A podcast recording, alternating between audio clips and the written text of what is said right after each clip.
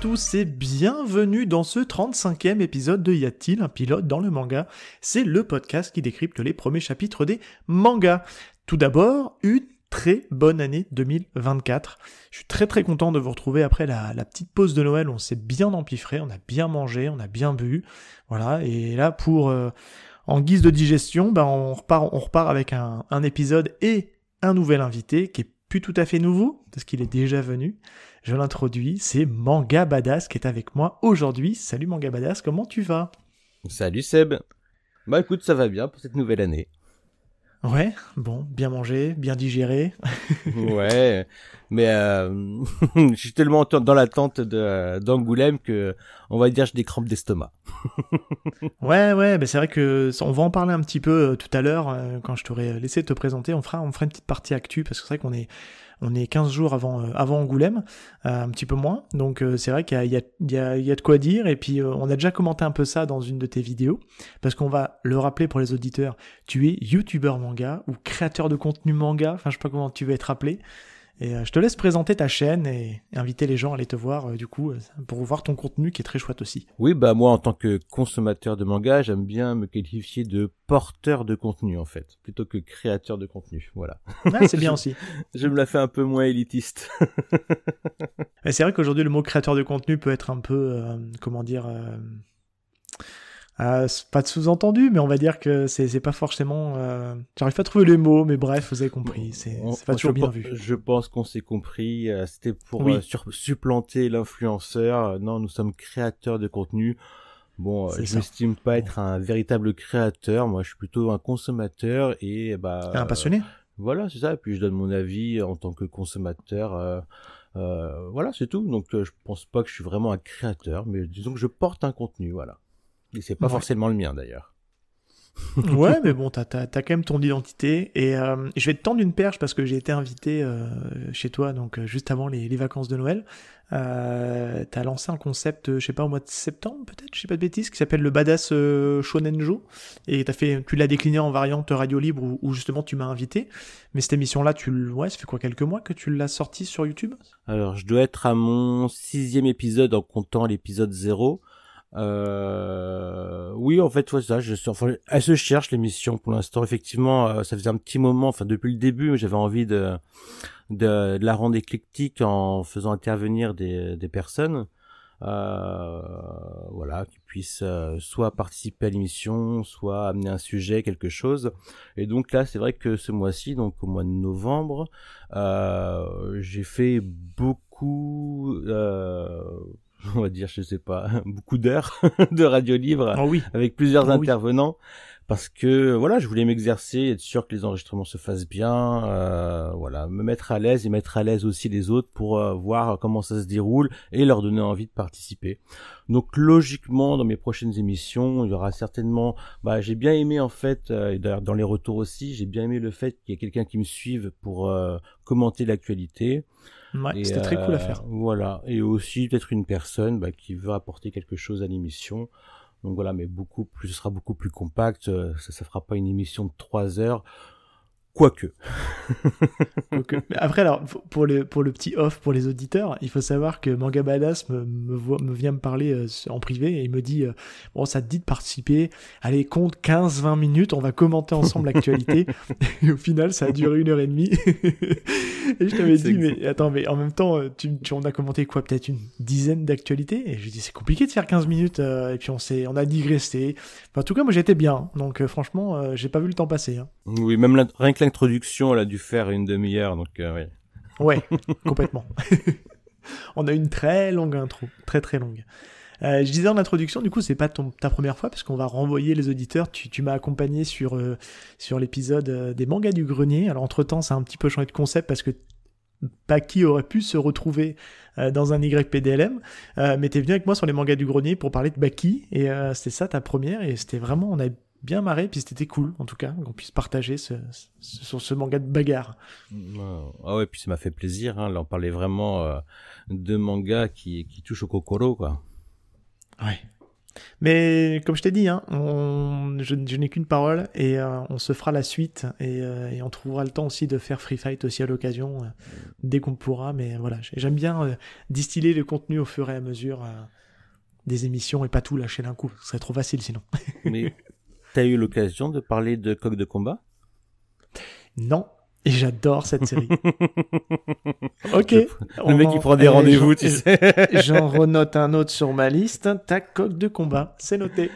Ouais, ouais. Alors coq de combat, pour faire la petite parenthèse, j'adore cette série et euh, moi je, la, lisais à l'époque en boutique et euh, on en reparlera quand on parlera de coq de combat.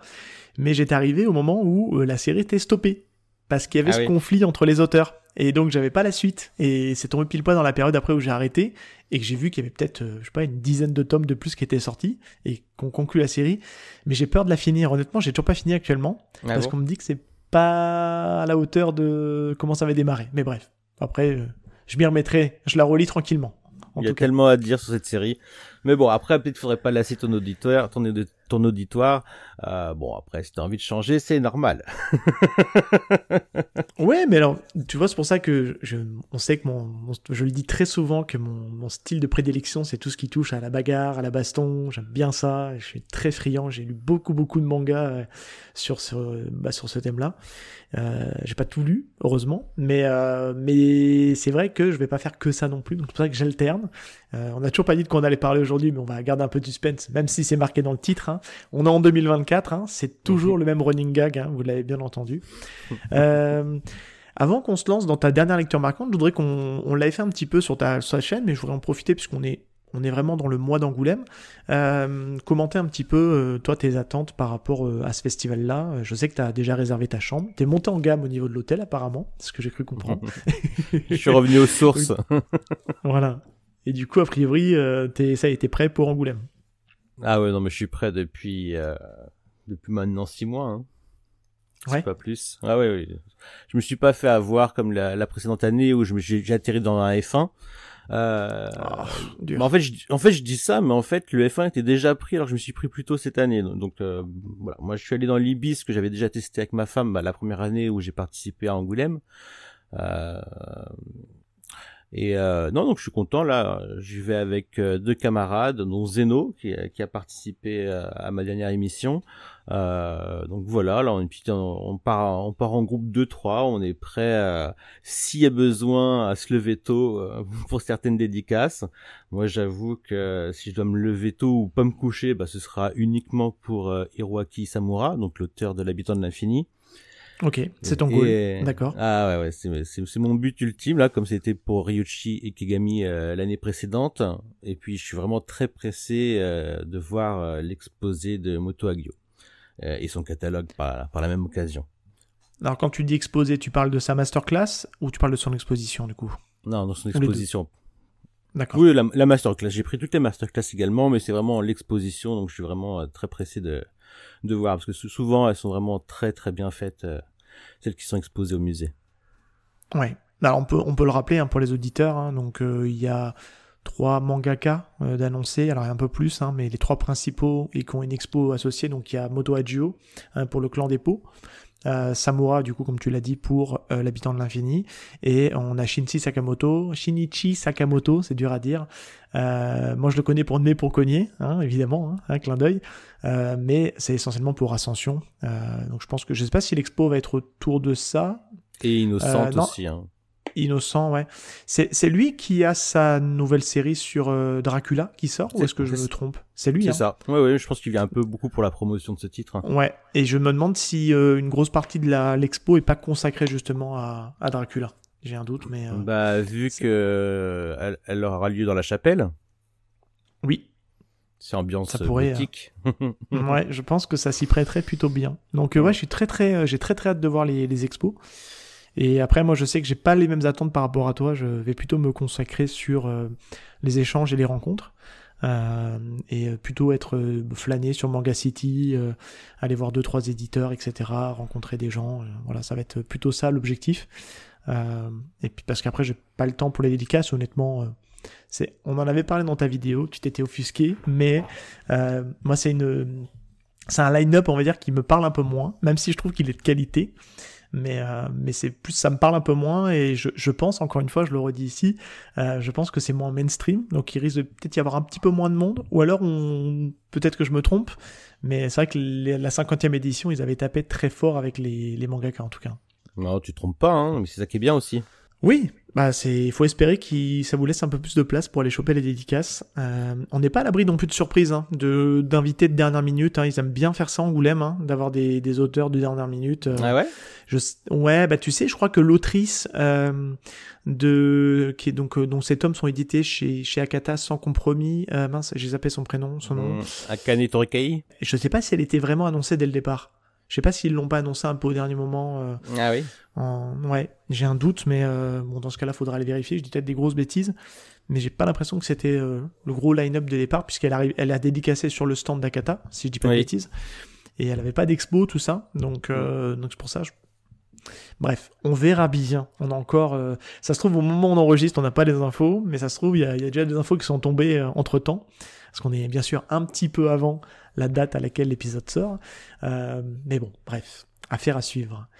Je t'avais demandé de préparer une petite lecture marquante histoire de se chauffer un petit peu avant de se lancer dans l'œuvre du jour. Est-ce que tu as quelque chose à me, à me donner, du croustillant? Ah, alors, je t'avoue que là, je suis en totale improvisation parce que je me rappelle pas que tu m'aies demandé ça. euh, oui, alors dernièrement, j'en ai déjà parlé. Hein, euh, là, je découvre véritablement une autrice du nom de Moyoko Ano. Alors, elle a sorti dernièrement, voilà, il y a une réédition de son one shot euh, Sakulan. Euh, donc, je crois que c'est euh, c'est autour, c'est pas une geisha, c'est une maison de joie, on va dire. Je sais pas comment on appelle ça, j'ai plus j'ai plus le souvenir. Et dernièrement, ils ont aussi sorti, bah, toujours chez Pika Graphics, euh, le titre Colette, mémoire d'une maison close. Donc voilà, on est un petit peu dans le dans le même registre. Je l'ai vu passer. Ouais, et franchement, je suis totalement tombé sous le charme du style graphique, mais aussi euh, narratif de Muyoko Ano. Et à côté de ça, il y a une autrice que j'aimais beaucoup et que je me lis euh, de temps à autre, c'est Kyoko euh, Okazaki. Et j'avais toujours pas lu un tome que, que j'avais en main depuis un bon tout temps, donc Helter Skelter, qui va jouir d'une réédition bah, ce mois-ci d'ailleurs, qui est déjà sorti là où je vous parle. Et donc je l'ai lu en parallèle de Colette. Et je l'ai trouvé tout simplement. Alors je savais déjà que Kyoko Kazaki était incroyable euh, dans sa dans sa manière de, de narrer ses histoires. Euh, euh, j'avais déjà j'avais déjà ressenti à travers la lecture de Rock l'inspiration de Nana pour Ai Yazawa par exemple. Pink un autre, le premier titre que j'avais lu euh, m'avait un peu, euh, franchement, euh, décontenancé, mais vraiment, c'était très efficace, j'ai beaucoup aimé. Et Helter Skelter, là, c'est même, ça va presque dans quelque chose de trash par rapport à la grossophobie d'ailleurs. Et j'ai trouvé ça juste génial. Et j'ai vu des liens entre les deux euh, autrices par la suite. On vous a même souligné. Apparemment, euh, Muyoko Yano a été donc euh, son assistante et aurait même repris son ah. travail à la fin de Helter Skelter parce qu'on apprend à la fin du, du récit qu'elle a eu un accident et que depuis elle n'a pas pu redessiner. Euh, ou même finir son, son, son titre. Et donc voilà, j'ai trouvé des liens, je, les, les deux m'époustouflaient dans la même lecture, et puis les liens se sont faits, euh, le pourquoi du comment, j'ai enfin compris pourquoi j'aimais autant ces deux titres, bah, voilà, il y a un lien entre elles, euh, et donc j'ai hâte, euh, le truc qui est le plus étonnant, c'est que je me suis dit, bon bah, euh, j'ai envie de découvrir Chocolat et Vanilla. c'est un titre que vous pouvez trouver en supermarché édité chez Kurokawa. Ah oui. Euh, on le voit comme ça, on dirait que c'est un truc de petite sorcière pour les petites filles. C'est de la Magical euh, Girl, ouais, c'est ça, ouais. Ouais, c'est l'impression que ça donne, tu vois. Donc je me suis dit, bah attends, il faut que comme il y a le premier titre à, je crois, le premier tome à 3 euros, il faut que j'essaye. Je suis tellement tombé sous le charme de cette mangaka. Donc voilà, donc là je suis dans ma phase un petit peu euh, Moyoko Ano, et je continue, il me restait un titre de, en one shot de Kyoko Okazaki à lire, c'est River's Edge. Donc voilà, pour l'instant, je suis à fond là-dessus. C'est rigolo que tu parles de chocolat et vanilla, parce que moi, c'était à l'époque où je travaillais en librairie, c'était peut-être un, un des mangas que je vendais le plus à toutes les petites filles qui voulaient découvrir le manga. On demandait ah euh, quand il y avait les petites mamies ou les mamans qui venaient dans le magasin, euh, mais qu'est-ce que je peux euh, conseiller à ma fille qui est pas violent, qui sera adapté pour elle? Oh, chocolat vanilla, prenez zéro risque. et c'est vrai qu'on prenait zéro risque parce que c'est tout mignon. Mais, euh, mais avant ça, ouais. Mais avant ça, euh, j'avoue que j'ai j'ai craqué. Euh, ah. Il y a une série en cours que j'aime vraiment, j'aime plus que tout, c'est The Fable. Donc là, ce mois-ci, il y a le tome 15 qui vient de sortir, sauf que j'ai pas pu attendre. Qu'est-ce que t'as fait? Aïe aïe aïe, malheureux. J'ai lu, j'ai lu les chapitres. J'en pouvais plus. j'en pouvais plus. J'en pouvais plus. tu sais que je me ronge le frein, moi. Je me ronge vraiment le frein sur The Fable. Hein. C'est, je prends mon temps. Hein. C'est de la faute des autres. Ils me disent qu'ils l'ont lu. T'es pas prêt, patati patata. Ah, j'ai Faut pas se laisser influencer. voyons. Ah non, mais j'en pouvais plus. Le tome 14 était tellement bon. Il relançait un arc qui était tellement jouissif. Je voyais le personnage féminin bon, qui joue la sœur euh, du, du personnage principal qui me fait tellement triper. Je voulais trop lire la suite et mais je regrette pas. De toute façon, quoi qu'il arrive, j'achète les mangas. C'est trop de la bombe. C'est moi, c'est alors c'est un, coup de cœur de l'année dernière ou de cette année? Parce que les temps passent, le temps passe vite. Euh, mais The Fab, moi j'ai fait le choix de stopper, de faire une pause au tome 13. Donc la fin de l'arc qu'on sait de ce qui se passe ah dans le tome 13 avec euh, avec l'espèce de de corporation un peu chelou là qui fait de la traite euh, d'enfants. Enfin bref, j'en dis pas plus, mais euh, qui est juste qui est juste ma boule dans sa conclusion. Et j'ai dit ok ok, allez, là je fais une pause j'attends un peu que ça sorte, hein, parce que c'était long, hein. entre le tome 12 et le tome 13, on a eu 6 mois, je crois, ou c'était entre le tome 11 et le tome 12 qu'on a eu 6 mois. Enfin, c'était, c'était beaucoup trop long, quoi. Enfin, tu te dis, mais ah, je, je veux plus vivre ça. Donc maintenant, je laisse un peu sortir. Tu vois, je sais que j'ai deux tomes de retard. Bah, et j'irai d'autant plus long. Comment? Ce sera d'autant plus long. mais non, parce qu'au moins, je pourrais les acheter en une seule traite. Je pourrais acheter deux, trois tomes d'un coup, et puis, euh, et puis du coup, euh, je serais tranquille, tu vois. Je me dis, hop, là, comme ça, c'est Tu vois, Mais tu vois, je te rejoins, c'est trop long, mais en même temps, euh, et puis à chaque fin de lecture, j'ai envie de lire la suite, mais en même temps, il y a tellement de choses autour que j'ai complètement zappé que ça fait plus de trois mois que qu'il y a eu entre les deux, quoi. Ouais. Après, c'est, euh, je, j'arrive pas à comprendre parce que la, série est terminée. Donc, euh, est-ce que c'est un choix financier, tu vois, de, de mettre autant de temps à les sortir? Est-ce que c'est un bouquin qui coûte cher à, à éditer, tu vois? Parce que mine de rien il y a une petite DA quand même qui est sympa. Les mangas sont vraiment de super qualité, je trouve. Donc je sais pas. J'ai pas d'explication. mais euh, surtout qu'on a la deuxième saison qui est en cours de parution. Donc euh, je sais pas. Ça, on pourra reparler à travers le titre qu'on va présenter. Complètement. Il y a, y a peut-être des choses et des parallèles à faire, n'est-ce pas? Clin d'œil. euh, moi, je vais aller être assez rapide. Euh, c'est une découverte assez récente. Euh, il y a deux tomes qui sont parus au moment où on se parle. J'ai lu le premier tome, c'est le vendeur du magasin de vélo euh, chez le Lézard Noir. Euh, et j'étais assez surpris en fait en le prenant parce que je m'attendais vraiment à avoir un, le format habituel de chez Lézard Noir qui est un peu à mi-chemin entre la BD et, on va dire les, comics. Euh, et en fait non pas du tout. On est sur un format plus classique de manga. Là, là c'est une couverture cartonnée, pas souple. Vous savez, il y a la jaquette qui se remet par dessus. Et, euh, et c'est tout mignon, c'est tout mignon. On suit en fait, euh, on suit notre héroïne dont j'ai déjà oublié le nom. Alors je suis très très nul. Alors je vais le rechercher vite fait. Voilà, on suit donc Tomoko Ano.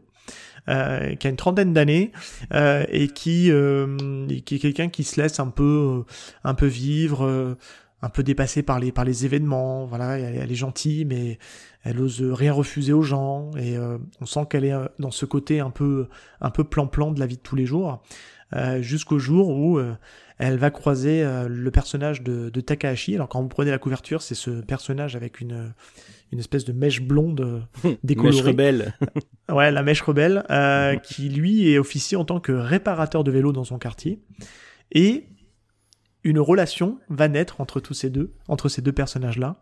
voilà, j'en dis volontairement pas plus parce que ce qui est vraiment beau, c'est vraiment l'histoire. Moi, je, je, sais que j'ai un petit peu eu de mal avec le dessin, que je trouve qui est pas ouf. Enfin voilà, je, je, je, suis pas ultra fan, pas ultra client du dessin.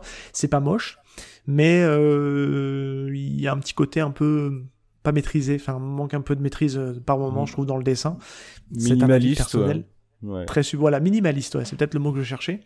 Mais par contre, le, le récit est d'une telle force, je trouve. C'est on est sur du tranche de vie, hein, je le répète souvent, c'est un peu mon que du moment euh, de suivre des histoires euh, où il se passe pas grand chose, c'est-à-dire qu'il n'y a pas d'action, il n'y a pas de bagarre, des choses comme ça, comme j'ai l'habitude de lire des fois dans, des mangas.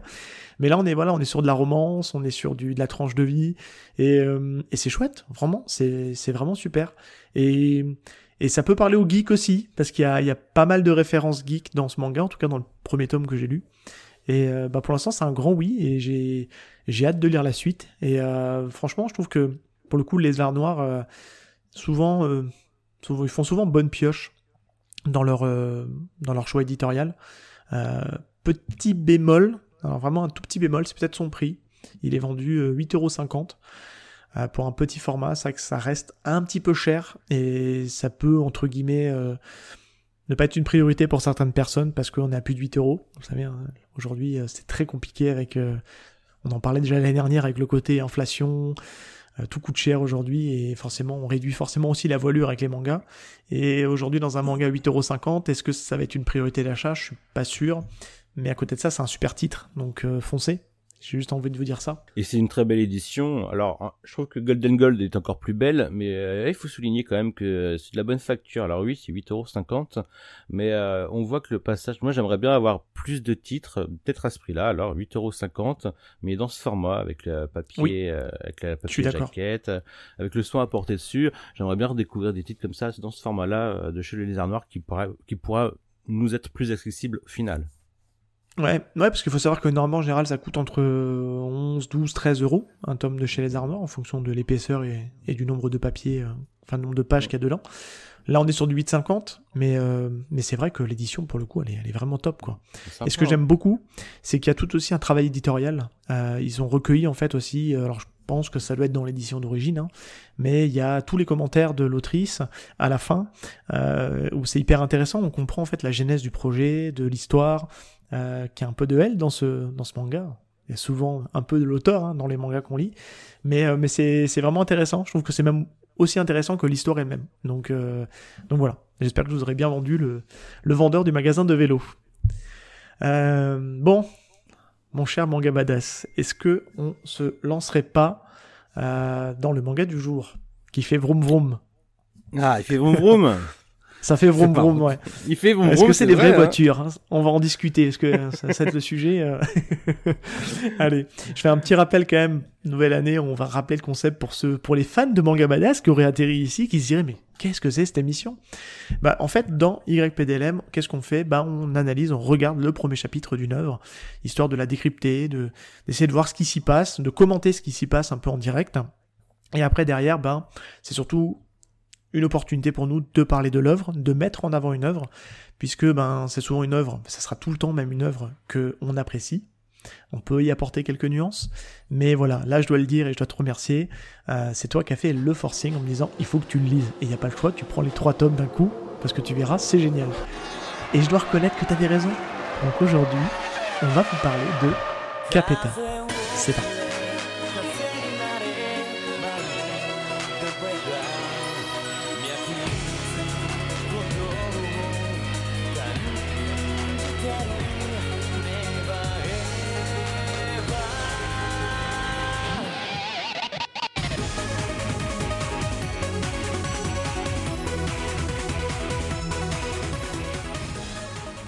Capeta, Capeta, est-ce que tu veux en toucher déjà deux mots? Euh, L'auteur, Masahito Soda, édité donc chez Noé Graphics. Euh, pour l'instant, on a trois tomes. Le quatrième est toujours pas annoncé au moment où on se parle. Euh, est-ce que tu veux déjà toucher deux mots sur l'auteur? Comment Est-ce que tu connaissais déjà l'auteur, toi? Alors, je connaissais bien l'auteur déjà vis-à-vis de son titre Subaru Danse vers les étoiles. Donc c'est un titre qui est sorti chez Delcourt à l'époque. Je crois qu'il est sorti en 2006. Euh, c'était en 11 tomes et c'était une première partie, donc on n'a jamais eu la suite qui s'appelle Moon Subaru Solitude Standing. Mais elle suffit elle-même. Et euh, d'ailleurs c'est une série que si vous voulez lire, vous pouvez la télécharger, l'acheter en numérique. Elle est toujours disponible alors qu'elle n'est pas disponible dans le commerce. ok, c'est bon super. savoir. Ouais, exactement. Donc je, la, je le connaissais, je connaissais l'auteur euh, Masahito Soda euh, vis-à-vis -vis de cette œuvre-là. Euh, j'ai su qu'il a existé chez Kabuto euh, Daigo Soldat de Feu, mais je ne l'ai jamais euh, lu. Par contre, je, savais que la série était pas a été stoppée, je crois. Ouais, bah alors c'est ma porte d'entrée, donc je vais juste faire une petite parenthèse moi là-dessus. Ma porte d'entrée, moi c'est Daigo, qui est une de ses premières séries. Hein. En tout cas, enfin il en a eu deux autres avant, mais c'est pour celle-là qu'on le connaît en France, mais t'as raison, c'est Kabuto, qui n'a pas achevé l'œuvre, euh, clairement, puisque la maison d'édition a cabane entre-temps, donc ça s'arrêtait en 15 tomes, euh, là où il y en avait 20 au Japon. Et il faut savoir qu'il y a une suite, que actuellement l'auteur au moment où on se parle, est en train de dessiner et écrire la suite des aventures de Daigo.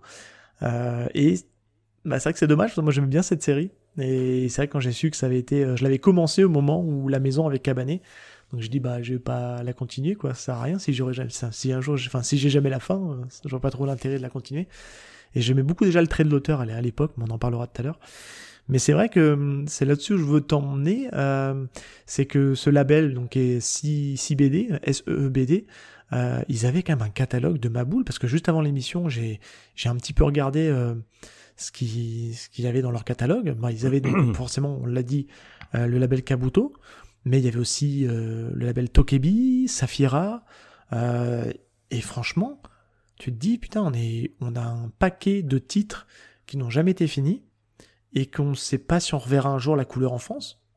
Et c'est bien dommage. Ah ouais, quand tu me parles de Kabuto, moi je pense euh, direct aux œuvres de Ryoshi Kigami.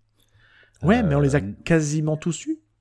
Alors on a eu la chance, on a eu la chance d'avoir Sanctuary et Crane Freeman dans leur intégralité, ce qui n'était pas le cas avant chez Glénat. Donc ça c'était déjà une bonne chose. Mais en plus, arrête-moi si je me trompe, euh, on a eu Hit, mais qui n'a pas été fini également. Ouais, et Hit euh, n'a pas été réédité pour le coup celui-ci, parce que les deux que tu as cités sont en cours de réédition chez Glénat. Donc mhm. on pourrait espérer que Glénat rachète la suite, parce que moi je sais que j'ai récupéré... Euh, alors ces séries-là, j'en reparle ici, j'ai looté une grosse partie dans des noses. Donc j'ai complété dans le label Tokebi, j'ai complété Chonchou, il faut préciser que le label Tokebi, c'était principalement du manoir. Exactement, oui, pardon, excuse-moi, oui. Notamment, bah, euh, il y a Meian hein, qui a repris une partie du catalogue euh, Tokebi, hein, avec euh, notamment Eureka, mhm. Veritas, moi que j'aimais beaucoup Veritas, et on en parle, on n'aura jamais la fin, parce que au-delà du fait qu'il a eu des soucis en France, il y a eu des soucis aussi en, Corée, ils n'ont pas pu terminer leur série. Mais c'est vrai que une grosse partie, pendant longtemps, était dispo dans des noses, et c'est comme ça que j'ai récupéré Strain. Euh, bah pareil, on est toujours avec du Richie, Ryochi, Kagami et euh, Buronson, si je dis pas de bêtises au scénario. Alors euh, oui, mais Strain, c'est euh, oui, rien à voir avec la maison d'édition dont on parlait là. Eh ben si, ça faisait partie du label. C'était dans ah, le, c'était dans le, c'était dans le même label. C'était, euh, c'était Akuma qui a édité ça. Et Akuma faisait partie de ce label D'accord, ok, voilà. Très bien. Ouais, ouais, bah oui, effectivement, il y a Strain. Donc, et Strain, euh, bah pareil, ça on l'a pas revu. Donc, euh, il y a encore pas mal de titres comme ça. Là, on se dit, euh, peut-être que Glénat, comme ils sont un peu sur la vague Gigami, ils vont nous rééditer le reste. Mais, c'est voilà. Bref, c'était juste pour faire ce parallèle-là. Pourquoi je fais ce parallèle-là? Parce qu'en fait, y a une je veux t'amener une petite réflexion avant qu'on aborde le manga. Euh, bah c'est la façon d'éditer de Noévé Graphics parce qu'il faut se le dire, Capeta, avant qu'on l'ait dans cette édition-là, on nous l'avait teasé euh, dans le format à 3,99 au même titre que d'autres séries qu'on a dans ce, dans ce catalogue-là, euh, pour ensuite, ben, branle-bas de combat, revenir un peu sur leur décision et le sortir en tome classique. Et honnêtement, entre nous, je suis pas sûr que ça soit un bon move, parce que même si, euh, financièrement parlant, c'est peut-être plus intéressant avec les capétas de les vendre en format classique, euh, en 3,99, ils étaient quasiment sûrs de s'assurer un public qui allait l'acheter, parce que pour 3,99, et on l'a pas dit, c'est une série qui compte 32 tomes, si je dis pas de bêtises. Il me semble que c'est ça. Eh ben, je pense que il y aurait eu plus de gens à l'acheter, parce que je suis pas convaincu que ça fonctionne. Et on va dire, et là je vais te tendre la perche, que Noévé commence à avoir une petite réputation d'avoir du mal à sortir cet homme. Et ça c'est dommage, et on sait pas pourquoi. C'est pas une critique, hein, c'est juste un constat, un constat très factuel. Hein. Euh, pour ce cas-là, je te rejoins pas du tout. Vas-y. Je pense au contraire que c'était le meilleur move à faire. Euh, moi, euh, je te cache pas que je suis bien content, bien content qu'on puisse profiter euh, d'une édition plus soignée. Voilà, avec les pages couleurs, avec un format un peu plus grand. Et il faut pas oublier que cette collection à moins de 4 euros, bah, elle a flop elle a totalement flop. Ah, je ne savais pas. Euh, il doit même pas être à plus de 4 tomes sur chaque série. Euh, elles sont même pas mises, même plus mises en valeur. Euh, ça a totalement flop. Et je pense que euh, Noévé, en tant que maison d'édition, a pris un sacré coup là-dessus. Euh, ils se retrouvent un petit peu empêtrés avec ça, parce qu'ils font quand même, c'est des séries longues, certaines ne sont pas finies, et, euh, et, voilà, ça vend pas du rêve, et ça inquiète beaucoup de, de, de, de je vais dire de lecteurs, mais euh, de consommateurs surtout. Et c'est vrai que Noévé a une sacrée réputation. Alors on espérait avec cette année-là euh, Ils l'ont dit, ils ont fait un mea culpa, on n'a pas assez de traducteurs, on n'a pas assez de ci, on n'a pas assez de ça pour adapter euh, toutes les licences euh, qu'on a annoncées, qu'ils ont annoncées, qu'ils ont commencé. Donc c'était assez inquiétant par rapport à tous ceux qui ont commencé des, des séries euh, chez eux. Et c'est vrai que Capeta, on nous l'a apporté euh, avec de l'espoir. Euh, alors pour moi, je trouve que je suis très content de l'édition. Je, je, le redis pour les pages couleurs, pour le soin apporté. Dommage pour la hausse de prix, mais après, voilà, c'est égalisé, c'est normal. Euh, par contre, je me dis qu'ils vont, euh, ils sont plus engagés dans cette série, donc ils vont moins l'abandonner que ce que j'ai vu avec les, euh, la collection à moins de 4 euros. Euh, le seul truc, c'est qu'effectivement, là où on s'attend à avoir, euh, voilà, une exploitation tous les deux mois, dans nos rêves les plus sincères, en 32 tomes, ce serait qu'ils aient prévu le coup en amont et qu'ils fassent ça mensuellement, chaque mois. Mais pour l'instant, on se retrouve plus à des sorties trimestrielles, voire plus. On va être à la retraite en fait quand ça va terminer. Mais, mais tu rigoles, mais on est vieux donc c'est un peu dangereux. C'est dangereux. Non, je veux, je veux pas mourir sans avoir lu la fin. la fin de Capeta. non mais on peut s'interroger sur nos EV graphics. On peut s'interroger sur nos EV graphics. Qu'est-ce qui se passe? Est-ce qu'ils veulent mettre les clés sur la porte? Est-ce qu'ils veulent revendre? Euh, Est-ce qu'ils ont plus les moyens d'assurer leur leur série? Parce que c'est vrai qu'ils ont acheté, on peut le dire, hein, ils ont acheté énormément de licences et euh, et c'est vrai que, alors c'est là moi je vais nuancer un petit peu, je trouve que la facture des tomes à moins de 4 euros était pas si mal. Parce que moi je fais Copélion et je trouve qu'en vrai ça fait le taf. Et mais après c'est vrai qu'on se pose toujours la question de la logique euh, industrielle et de la marge qu'ils peuvent dégager de ce, de ce type de fabrication là. Donc clairement on peut se dire bon. Puis ils ont été pris de court avec avec le, avec le papier, tout ça, avec tout ce qui s'est passé avec l'Ukraine et compagnie. Ça je pense que ça a pas aidé, ouais, complètement. Ah non, ils, ont, ils ont complètement été pris de court, ils ont pas prévu ça. Hein. Mais c'est vrai que Capeta, euh, ben pour le coup, c'est, ce sont des mangas qui se lisent assez vite quand même. On va en parler tout à l'heure. Mais c'est vrai qu'on se dit déjà ils, ils ont fait un petit peu de campagne marketing sur ce titre-là. Et pour autant, on voit que c'est quand même assez loin à sortir. Donc, euh, bref.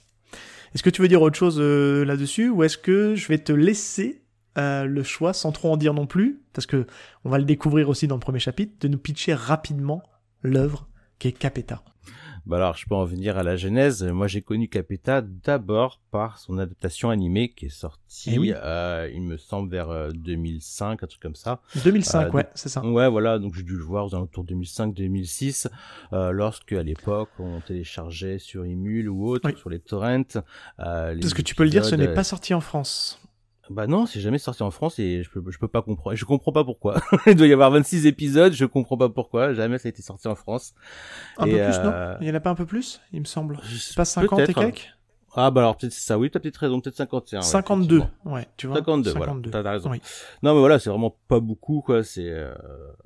Ça a toujours été un mystère pour moi. Ouais, puis clairement, ça irait euh, ce, type de série-là. Euh, déjà, je pense que ça donnerait un coup de boost au manga papier si ça sortait en animé. Parce qu'on va, on a toujours cet effet un peu euh, booster d'animé. Et je pense que ça irait très bien dans le catalogue ADN. Il est tellement entraînant, en plus l'animé, c'est après c'est très très c'est très rare de voir ça, mais ça retranscrit très très bien l'intensité que peut donner Masahito Soda dans ses dessins. C'est ça qui est génial. Ouais. Ça, on va, on va en parler justement parce que ça, c'est quand même, un des gros points forts euh, du manga. Euh, bah vas-y, je te laisse nous dire de quoi parle Capeta avec un seul P et un seul T. Important. Capeta, bah, c'est déjà l'histoire d'un jeune garçon qui se nomme Capeta euh, qui vit avec son père. Donc ils vivent tous les deux et euh, son père a, tendance à aller travailler, à laisser seul son fils qui se débrouille plutôt bien. Et euh, un jeune garçon, je sais pas quel âge il a, il doit avoir peut-être dans les 7-8 ans, non? Il a 8 ans, je crois, il me semble. Il a 8 ans C'est ça qui... Voilà. Ouais, il me semble Donc que voilà, ça, ouais. ce qui fait que Capeta est assez mature pour son âge, il prend soin de son père, lui prépare des bento, tout ça, euh, et il se retrouve par, parfois des week-ends tout seul euh, pendant que son père va travailler. Et le truc, c'est que euh, son père va trouver euh, une carcasse de karting et vouloir l'offrir à son fils pour, voilà, qui pour un petit peu lui trouver une passion pour qu'il soit moins seul, voilà, qu'ils partagent une passion commune ensemble.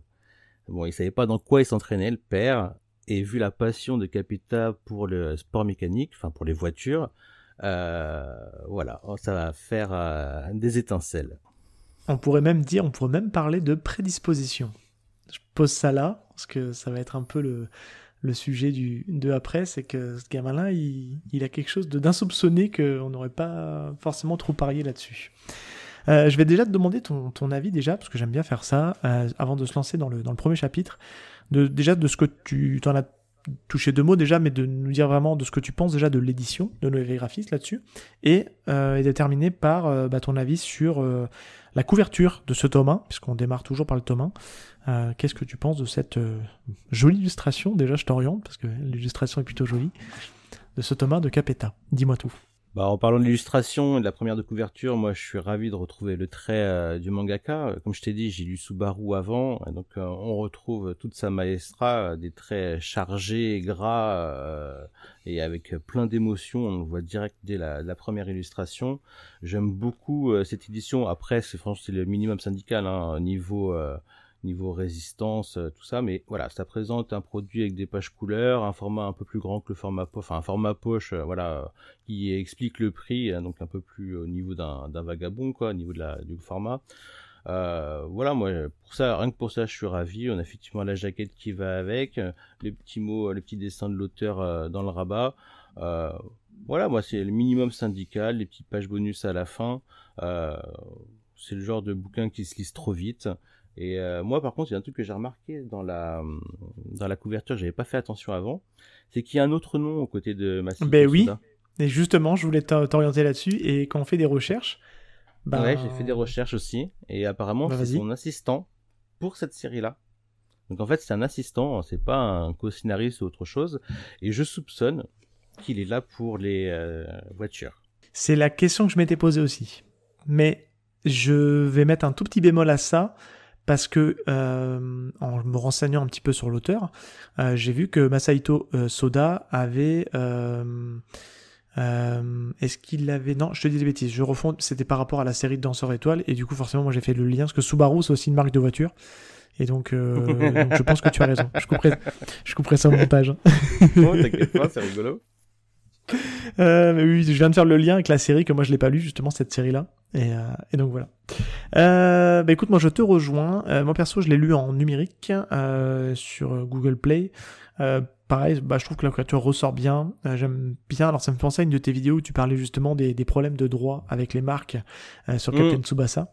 je me dis là, ils peuvent avoir aussi le même problème parce qu'on reconnaît bien les logos de, de Shell, de Bridgestone, de Vodafone. mais je trouve qu'il a il a la classe et euh, cette, euh, cette illustration, elle est, elle est vraiment chouette. On sent qu'il est vraiment bon avec l'aquarelle. Et euh, ben justement, c'est ce qu'on va, c'est ce qu'on va découvrir assez rapidement parce que parce que du, coup on rentre dans un espèce de, de préambule euh, où on voit du coup Capetta en train de, de dire au revoir à, à, son père et on comprend assez vite bah, qu'il va rester euh, tout seul toute la journée et que euh, son père va rentrer tard mais qu'il va rentrer tellement tard en fait que euh, il va être obligé d'aller manger bah, chez les voisins donc les parents de, de Monami. On va voir juste après qui est Monami justement. Et là bah, c'est chouette parce que on a 4-5 pages en couleur euh, et je trouve que c'est une, vraiment une très jolie couleur.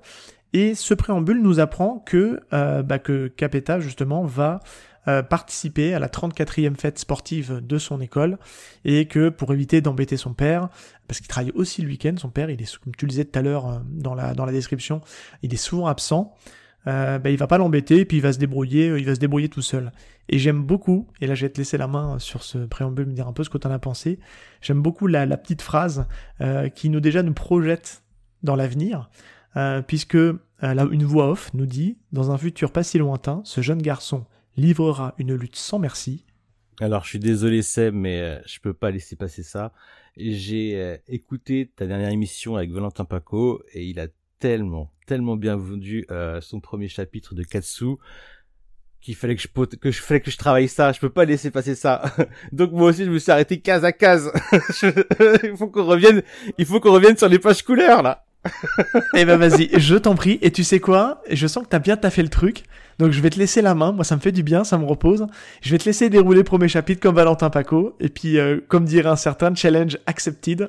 Je t'en prie, vas-y. Dès que tu ouvres la page, tu atterris, donc il n'y a pas de préambule, il n'y a pas de sommaire, tu atterris sur la page couleur et on a le droit à un soleil couchant. Donc on a vraiment le soleil couchant se voit grâce aux pages couleurs déjà. On a un père qui laisse son fils car il doit travailler de nuit.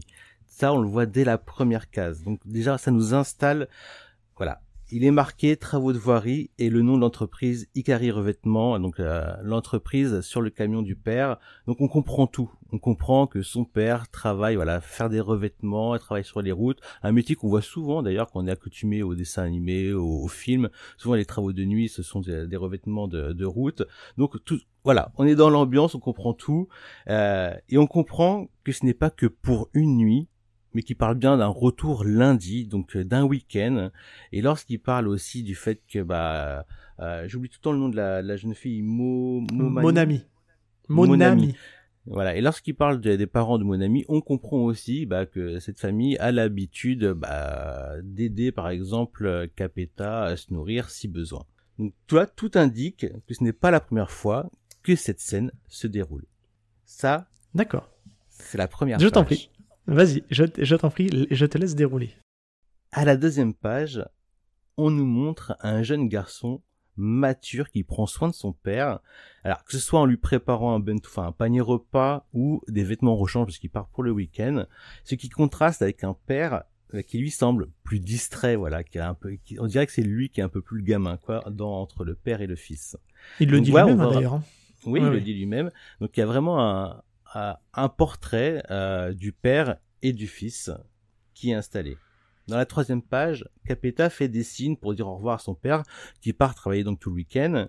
Et à la vue du jeune garçon, on s'arrête. Enfin, il y a une bulle qui dit euh, donc une bulle qui correspond au collègue du père de Capeta qui s'émeut de voir cet enfant se retrouver encore seul. Donc, on a une bulle qui euh, qui retranscrit qui retranscrit, qui retranscrit, qui retranscrit ce qu'on pense, mais en plus, très discrètement, avec beaucoup de, de sobriété, on voit le trait de, de cet ami, enfin de ce collègue de travail, qui est peint, parce qu'on est toujours dans de la couleur, qui est peint en regardant Shige, donc le père de, de Capeta, euh, avec de la tendresse. Ouais, très bienveillant. Ouais, très bienveillant. Il pose un regard assez tendre sur le père, qui, qui lui cherche à dédramatiser le truc. Donc là, déjà sur trois pages, j'ai l'impression d'être déjà totalement dans l'ambiance.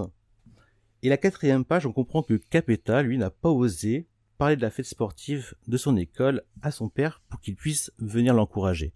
Car de toute façon, il sera absent, il est euh, pour tout le week-end en train de travailler. C'est un regard quelque part où il, essaie de, le, de lui laisser sa tranquillité d'esprit pour travailler et on va se dire, c'est là où c'est perturbant parce que c'est pas un gamin de 8 ans d'anticiper tout ça quoi. C'est ça. Lui-même, il le dit, ça servait à rien de lui en parler. Puis il étend son t-shirt euh, sur le balcon, euh, son t-shirt de compétition parce que ça va être vraiment un, quoi, une course à une course à pied. Euh, il l'étend à la fenêtre pour ensuite regarder l'horizon. Donc vraiment, on a vraiment une image du garçon qui voilà, qui regarde l'horizon, qui se perd un peu dans ses pensées, et pour nous rappeler, si besoin, bah, que c'est encore un enfant à côté du fait que c'est lui qui étend les vêtements, tout ça. Et à côté de ça, on voit qu'il y a des Legos à ses pieds. Eh oui. La cinquième page et dernière page de cette introduction, il y a une narration, donc ce que tu disais un peu auparavant, qui fait écho d'un futur pas si lointain, dans une case où Capeta a encore le regard dans le vide. Et la case suivante, on voit des pièces de Lego à même le sol avec une voiture de course. Et les onomatopées, d'abord très discrètes dans cette page, se révèlent de case en case petit à petit avec un bruit de moteur tel un vroom vroom. On en a parlé du vroom vroom. Ouais, Ça doit être incroyable à voir en animé, ça pour le coup, tu vois, le côté découpage comme ça. Exactement. Et au rythme d'un chant de cigale, vroom vroom. C'est un peu moi ce que ça m'a fait penser pour revenir sur un plan plus large avec des, avec des onomatopées plus prononcées, plus brillantes, avec des vrais vroom vroom qui se conclut avec une narration, qui se conclut avec, sur cette narration, avec un jeune garçon qui s'apprête à livrer une lutte sans merci. Ouais. Voilà. Pour Et pour finir, sur cette fameuse double page où l'on voit Capeta, dans ce qui s'apparente à être une F1, mais ça peut être une F2, une F4, je sais pas trop, sur les starting blocks. C'est vrai que ça fait une, ça fait une belle, euh, ça fait une belle euh, analogie ou comparaison, parce qu'on va voir que le mot analogie va revenir souvent dans le, dans ce chapitre, entre la voiture en Lego et la vraie voiture qu'on a juste et là, après, on peut... Et là, on peut encore entendre le vroom vroom. Ouais. Eh ben vas-y, je te laisse, je te laisse continuer euh, le dérouler si tu veux. Je te laisse prendre la main bah, dessus. Vas-y, alors ça c'était l'introduction, déjà toute l'introduction en page couleur. Donc comme je vous le disais, elle se finissait sur une belle double page, euh, comme tu disais, qu'un style un peu aquarelle avec plein de sponsoring, ça va jusqu'à la FIFA. Donc moi quand j'ai vu euh, FIFA, non Fiat, quand j'ai vu Fiat, ça m'a fait penser plutôt à comment ça s'appelle à, Ferrari. Mais tu vois, oui, peut-être qu'elle était trop chère. Est-ce que Fiat n'est pas une sous-marque de Ferrari ou inversement? Non, c'est inversement, je crois. C'est Ferrari qui est une sous-marque de Fiat. Ouais, alors là, tous les gros fans de bagnole vont tomber dessus. je ne suis pas du tout un professionnel de la Moi non plus, j'avoue, j'avoue. On va passer ça. On les, on les laissera commenter. On s'excuse. euh, on arrive du coup dans le dans le début du premier chapitre. Euh, on voit donc euh, euh, Capeta qui ce qu'on estime être au bord d'une voie rapide et euh, ouais, ça.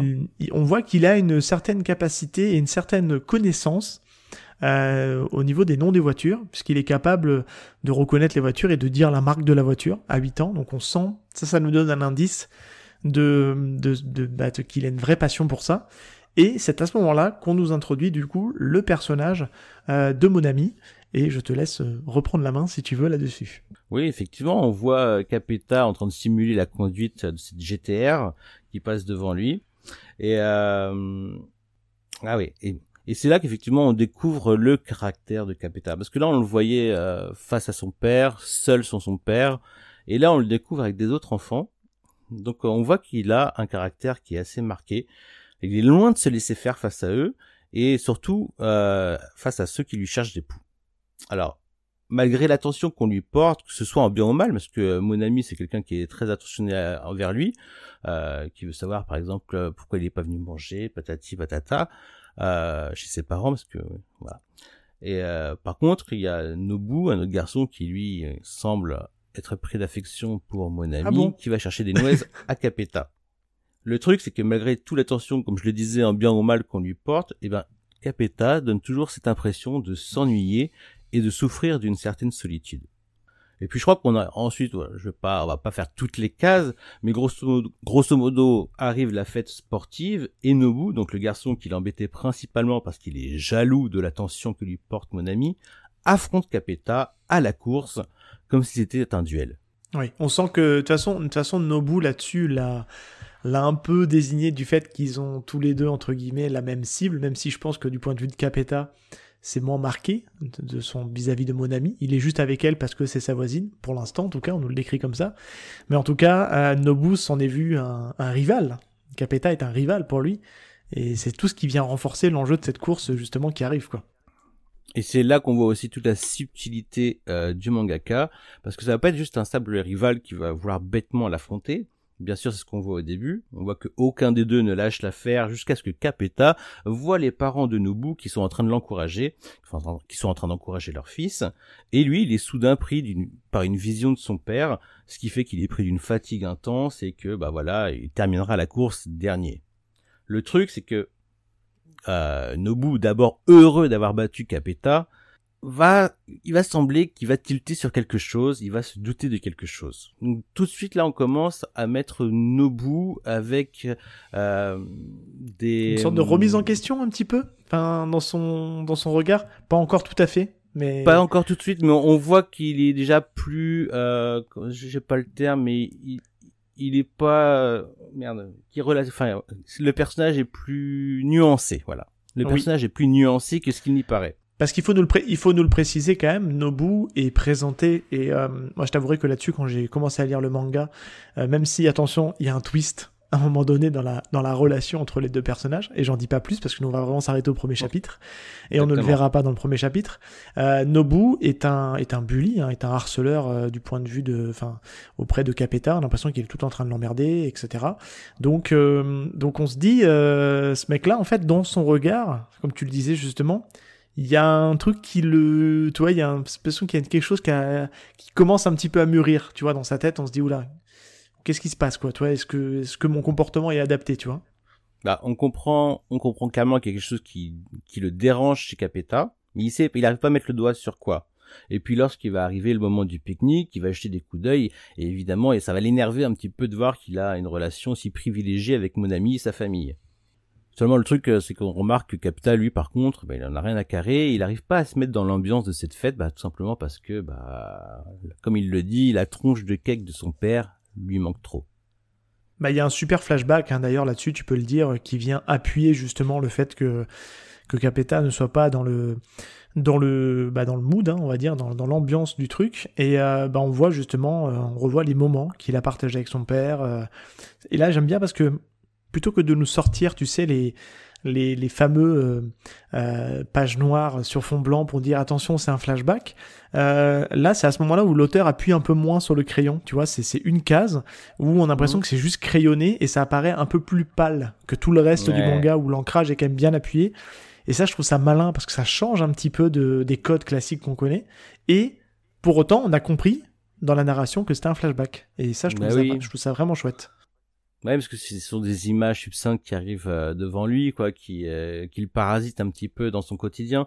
Et le truc qui est génial là-dedans, c'est qu'on voit donc la sensibilité de Capeta, mais ça rend aucunement pato. Il y a aucune. Non. euh, Pas du tout. c'est ça qui est, c'est ça qui est génial, c'est qu'on arrive à donc à nous montrer euh, une un panel de, euh, de de sentiments sans que ce soit dans le pato. C'est très efficace. Et comme tu le dis, effectivement, voilà, il y a des euh, il y a des petites trouvailles comme ça euh, de, de mise en scène, voilà, comme je le disais, qui sont très efficaces.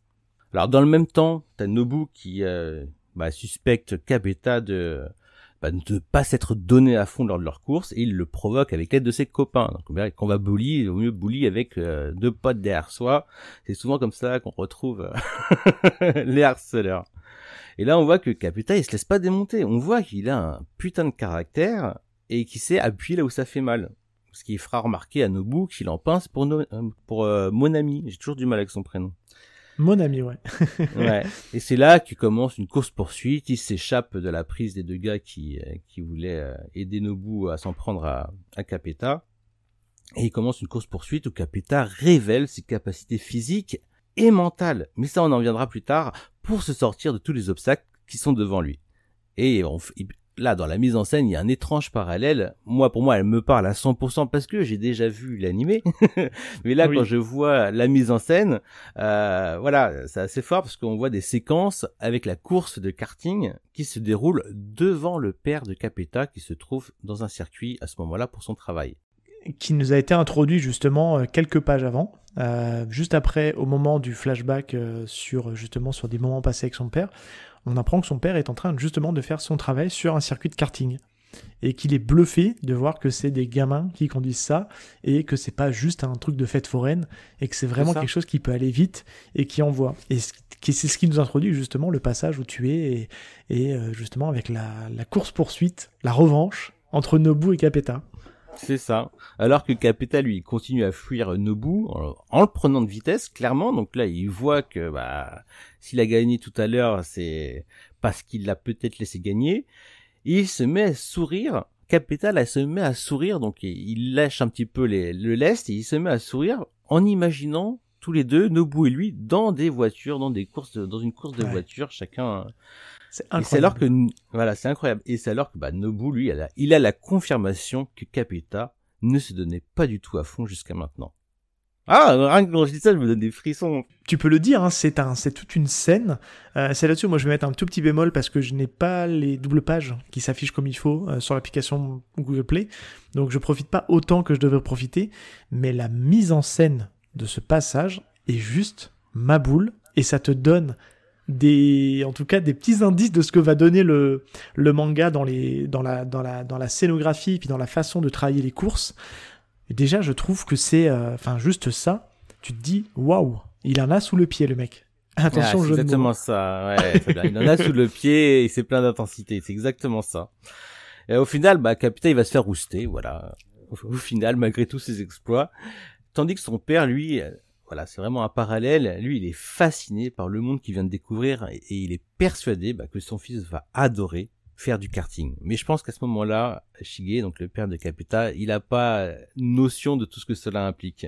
Et donc il a une idée, c'est que lorsqu'il voit un vieux karting euh, qui est jeté au rebut, c'est de le, de le reprendre pour euh, le rafistoler et euh, alors que son fils, lui, il est rentré à la maison tout défiguré, euh, avec un gros chagrin parce que son père lui manque. Bah attention, quand je vous dis ça, c'est vraiment un, garçon digne qui, qui, même si on le voit pleurer, il garde, enfin, c'est avec force qu'il les garde. Il, garde tout à l'intérieur. Il n'y a pas de niaiserie quoi dans Capeta. Hein. Non, franchement, il y a pas, il y a aucune niaiserie. Et lui, je suis on en parlera justement. De ouais. Lui, il est plus excité que jamais d'avoir l'occasion d'offrir, bah voilà, un passe-temps à son fils, bah, parce qu'il est conscient que depuis la mort de sa mère, bah, il est fréquemment absent et que Capita doit se sentir seul.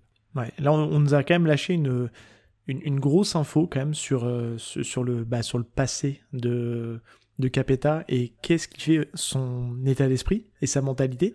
Parce que c'est vrai que, mine de rien, t'as un père qui est absent, euh, une mère décédée, euh, lui qui, voilà, qui occupe son imagination justement à, aux voitures. Et, et c'est vrai que euh, on a l'impression que dans le côté rapport enfant-père, qui va être quelque chose d'assez fort pendant tout le manga, les rôles sont souvent inversés. Et on a l'impression que là, pour le coup, c'est le père qui est plus excité que le gamin lui-même, alors que ça sera pas ah. pour lui, quoi. Et ça, c'est fort. Et ça, c'est fort et ça clôt le premier chapitre d'une manière. Euh... Ouh, j'adore. voilà. Ouais.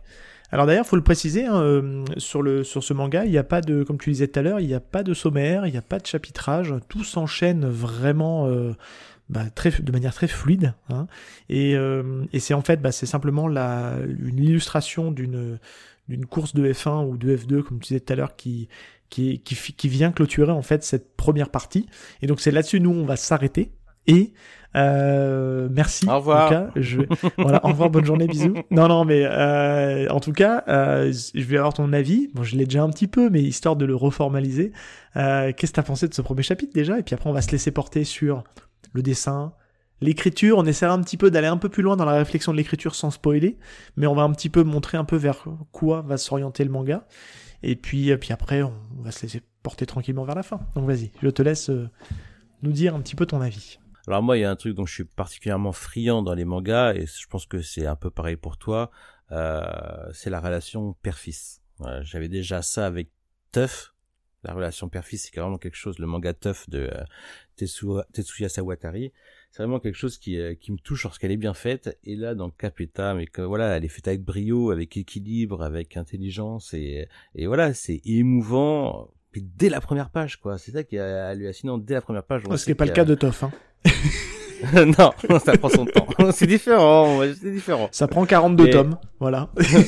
mais euh, mais là, la relation, voilà. Euh, au début, on, soit on peut être honnête, la première chose qu'on se dit, c'est quoi Il va laisser son gamin tout seul pendant tout un week-end à 8 ans, euh, c'est irresponsable. il a pas l'air de prendre ça au sérieux. C'est quoi comme père?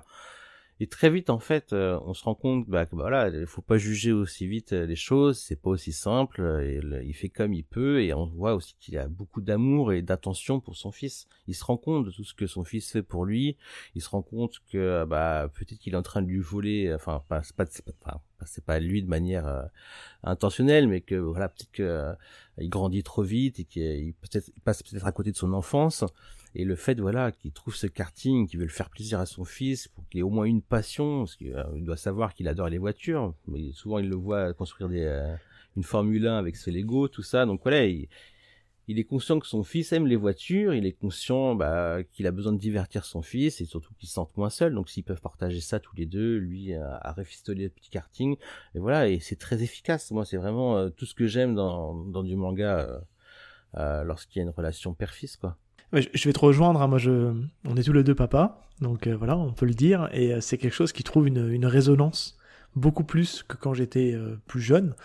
Je, je pense que le, le manga m'aurait touché autrement, mais, mais c'est vrai que moi, au tout début, quand j'ai pris le manga, j'ai eu un petit a priori, mais qui a pas duré très longtemps, on va dire trois pages, où je me dis, ah là, je vais suivre un gamin de 8 ans, on va mal le résumer, c'est un gamin de 8 ans qui va faire du karting. Ouais, super, génial. Mhm. Et ben en fait, non, c'est pas du tout ça. Parce qu'en fait, on, on suit un, gamin qui a été forcé de, mûrir beaucoup trop vite par euh, justement par son par son passif, par son par les différentes choses qui lui sont arrivées dans la vie. Euh, donc il a été forcé d'avoir cette cette maturité euh, vraiment accélérée. Et, et je trouve que je trouve que ce premier chapitre, même si on est très loin de voir toute la l'épaisseur que va nous apporter le manga, nous a, comme tu le disais tout à l'heure, et, je te remercie d'avoir repris la main sur le sur le déroulé, parce que déjà d'une ça me repose, mais mmh parce que ça vient décoder des choses euh, qu'on regarde pas forcément avec la première lecture et que euh, en le relisant, on se dit mais en fait tout est là en fait déjà. On nous a tout posé et euh, on sait déjà comment va finir le manga. Et comme tu le dis très souvent, et je vais reprendre une de tes phrases parce que je t'entends souvent le dire, c'est pas vraiment la finalité qui nous importe, c'est le chemin. Et, et c'est vrai que là-dessus, on se dit, purée, c'est, ça va être une aventure incroyable.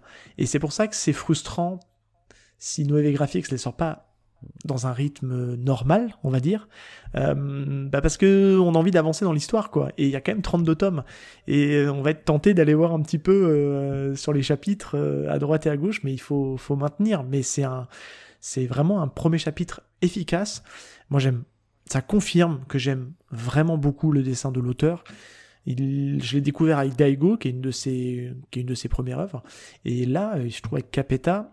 Alors même si je trouve, Petit bémol, euh, on sent quand même qu'il montre en précision de dessin euh, chapitre après chapitre. Les premières pages, tu sens que c'est pas encore, euh, il a pas encore identifié vraiment ses personnages, le cara de ses personnages, et il va vraiment s'affirmer au fur et à mesure des, cases et des chapitres pour vraiment atteindre vraiment le, summum.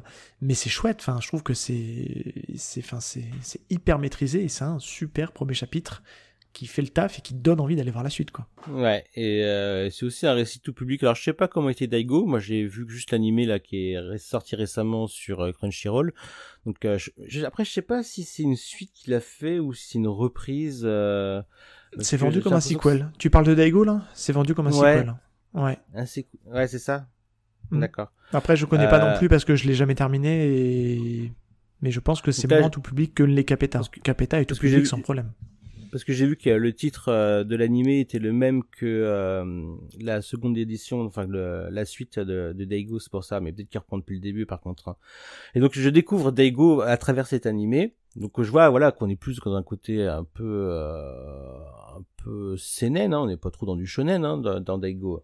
Alors de mémoire, je crois que c'est un shonen puisque un shonen. puisque parce qu'en fait alors encore une fois, je j'ai pas regardé mais euh, le label dans lequel était édité euh, Daigo était un label pour les shonen manga. Donc euh, donc voilà, donc je suppose que que ça l'est. Et il me semble que c'était c'était dans la Shogakukan Daigo. Et je crois que c'était le weekly en weekly shonen il me semble, de, de la Shogakukan. Je sais plus le nom du magazine, mais je sais que c'était un, un, magazine euh, hebdo et shonen, euh, comme l'est d'ailleurs Capeta. Euh, Capeta, pour le coup, il a changé de magazine, c'est la Kodensha, on l'a pas dit. Et là, pour le coup, c'était un magazine mensuel. Et c'est là-dessus où je voulais t'emmener. Je plains les, lecteurs qui devaient attendre un mois pour un chapitre, surtout à la vitesse où ça se lit. Ça devait être dingue à l'époque. C'est dingue. Hein. c'est dingue. Ouais, donc je regardais, oui, confirmation, c'était bien un shonen d'ego. Ok.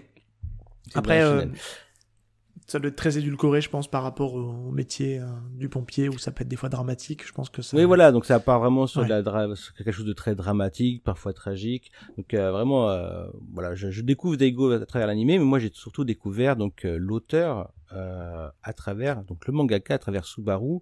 Et là, c'est vraiment très très très intense dans la dramaturgie, dans la tragédie. C'est vraiment très noir, euh, les traits noirs et les traits les gras. Et là, avec Capita, on a l'impression de respirer quelque chose. C'est beaucoup moins. Il y a, alors, le drame est, pas loin, mais on est vraiment plus dans cet esprit shonen, d'initiation, euh, divertissement. Euh, euh, on va se laisser entraîner par les courses. Euh, on va voir qu'il y a l'intensité de l'effort qui va être euh, vraiment mis en avant dans Capeta. Mais déjà dans le dessin, euh, on sent que c'est plus aéré, que c'est plus. Oui. Euh, je dirais pas abouti parce que je pense aussi qu'il y a des fois tu veux transcrire des choses qui sont différentes aussi. Tu peux pas, tu peux peut-être pas forcément avoir un, ce côté si tragique qu'il y a dans Subaru. Donc euh, on sent voilà qu'il apporte un soin plus peut-être plus précis dans dans dans Capeta. Et on peut revenir sur son assistant. Alors je sais pas si c'est pour les voitures. Je sais pas euh, qu'est-ce qu'il apporte, mais moi en fait je vois que ça en fait parce que euh, oui moi aussi. comme je t'ai dit, vu que c'est plus épuré que ce qu'il fait dans dans ses autres titres, enfin j'imagine vu que j'ai pas lu d'Ego, mais vu que c'est plus évolué, en général voilà tu tu te prends moins la tête avec les tracés tu t'amuses moins à gommer en général plus tu as d'expérience. Je me dis que ouais l'apport de comment il s'appelle déjà Kuro Tomiyama se fait sûrement par rapport pour pas perdre de temps en tant qu'assistant sur sur les engins quoi. Ben, je vois pas ce que ça pourrait être d'autre parce que on peut pas dire que Capeta est mis à part la mis à part les, les circuits les choses comme ça un, mm. on va dire un arrière enfin un décor ultra développé il y en a hein, c'est sûr mais on se dit que c'est quelque chose que, que l'auteur lui-même peut gérer donc comme je te le disais, pour que pour qu'il soit crédité, en tout cas, et pour qu'il soit remis en avant, c'est que, à mon avis, il doit apporter, euh, il doit apporter vraiment quelque chose en fait au titre. Et, euh, et je, comme tu le dis, je, je te rejoins assez là-dessus. Je, pense qu'à mon avis, c'est c'est sa, sa, contribution sur la, la partie voiture, quoi, hein, clairement. Par contre, ça c'est un truc que j'adore. J'en avais déjà parlé une fois dans une de mes vidéos. Moi, c'est un truc que j'aimerais bien euh, voir plus, plus, de manière plus récurrente. Je sais pas, à la fin des tomes, tu sais, lorsque ça parle de l'édition ou je sais pas quoi. Ils font ça souvent dans les euh, dans les musiques. C'est euh, parler des crédits, tu vois. Et moi, j'adorais qu'à chaque fin de manga, à chaque chapitre, ils nous donnent les noms des assistants. Des assistants. Oh, j'adorais ah ouais, j'adorais bah, ça. Tu sais que de plus en plus sont là. Euh, je sais que je suis en train de me demander si Kishimoto le faisait pas déjà à l'époque avec Naruto. Enfin, il listait pas ses assistants. Euh, oui, si, il faisait, il faisait, des petits dessins avec eux. Ouais, mais Exactement. là, je te, parle, je te parle vraiment genre dans ce chapitre-là, un tel a participé Alors, dans ce chapitre. Eh ben, le, le, premier nom auquel je qui me vient euh, et qui euh, qui fait ça, c'est l'autrice de Kaiju Number 8 euh, puisqu'elle te dit exactement euh, quel assistant a bossé sur quel truc. Toi, elle te met un tel à bosser sur les décors, elle a un assistant où lui c'est le spécialiste des armes, il s'occupe que des armes, que du design des armes à feu, etc. oui, je me rappelle, c'est vrai. Et, c'est vrai que c'est peut-être un des, un des, un des mangas auxquels on voit vraiment ce détail apporté au. Après, n'hésitez pas, hein, nous, vous, dans les commentaires ou sur les réseaux, à nous dire. Euh, ça peut être un, une question qu'on peut vous poser si vous avez des, idées de manga où il y a vraiment ce. Alors, pas juste même dropper l'assistant, mais avoir vraiment, comme dit euh, Manga Badass, le crédit de qui a fait quoi sur le manga.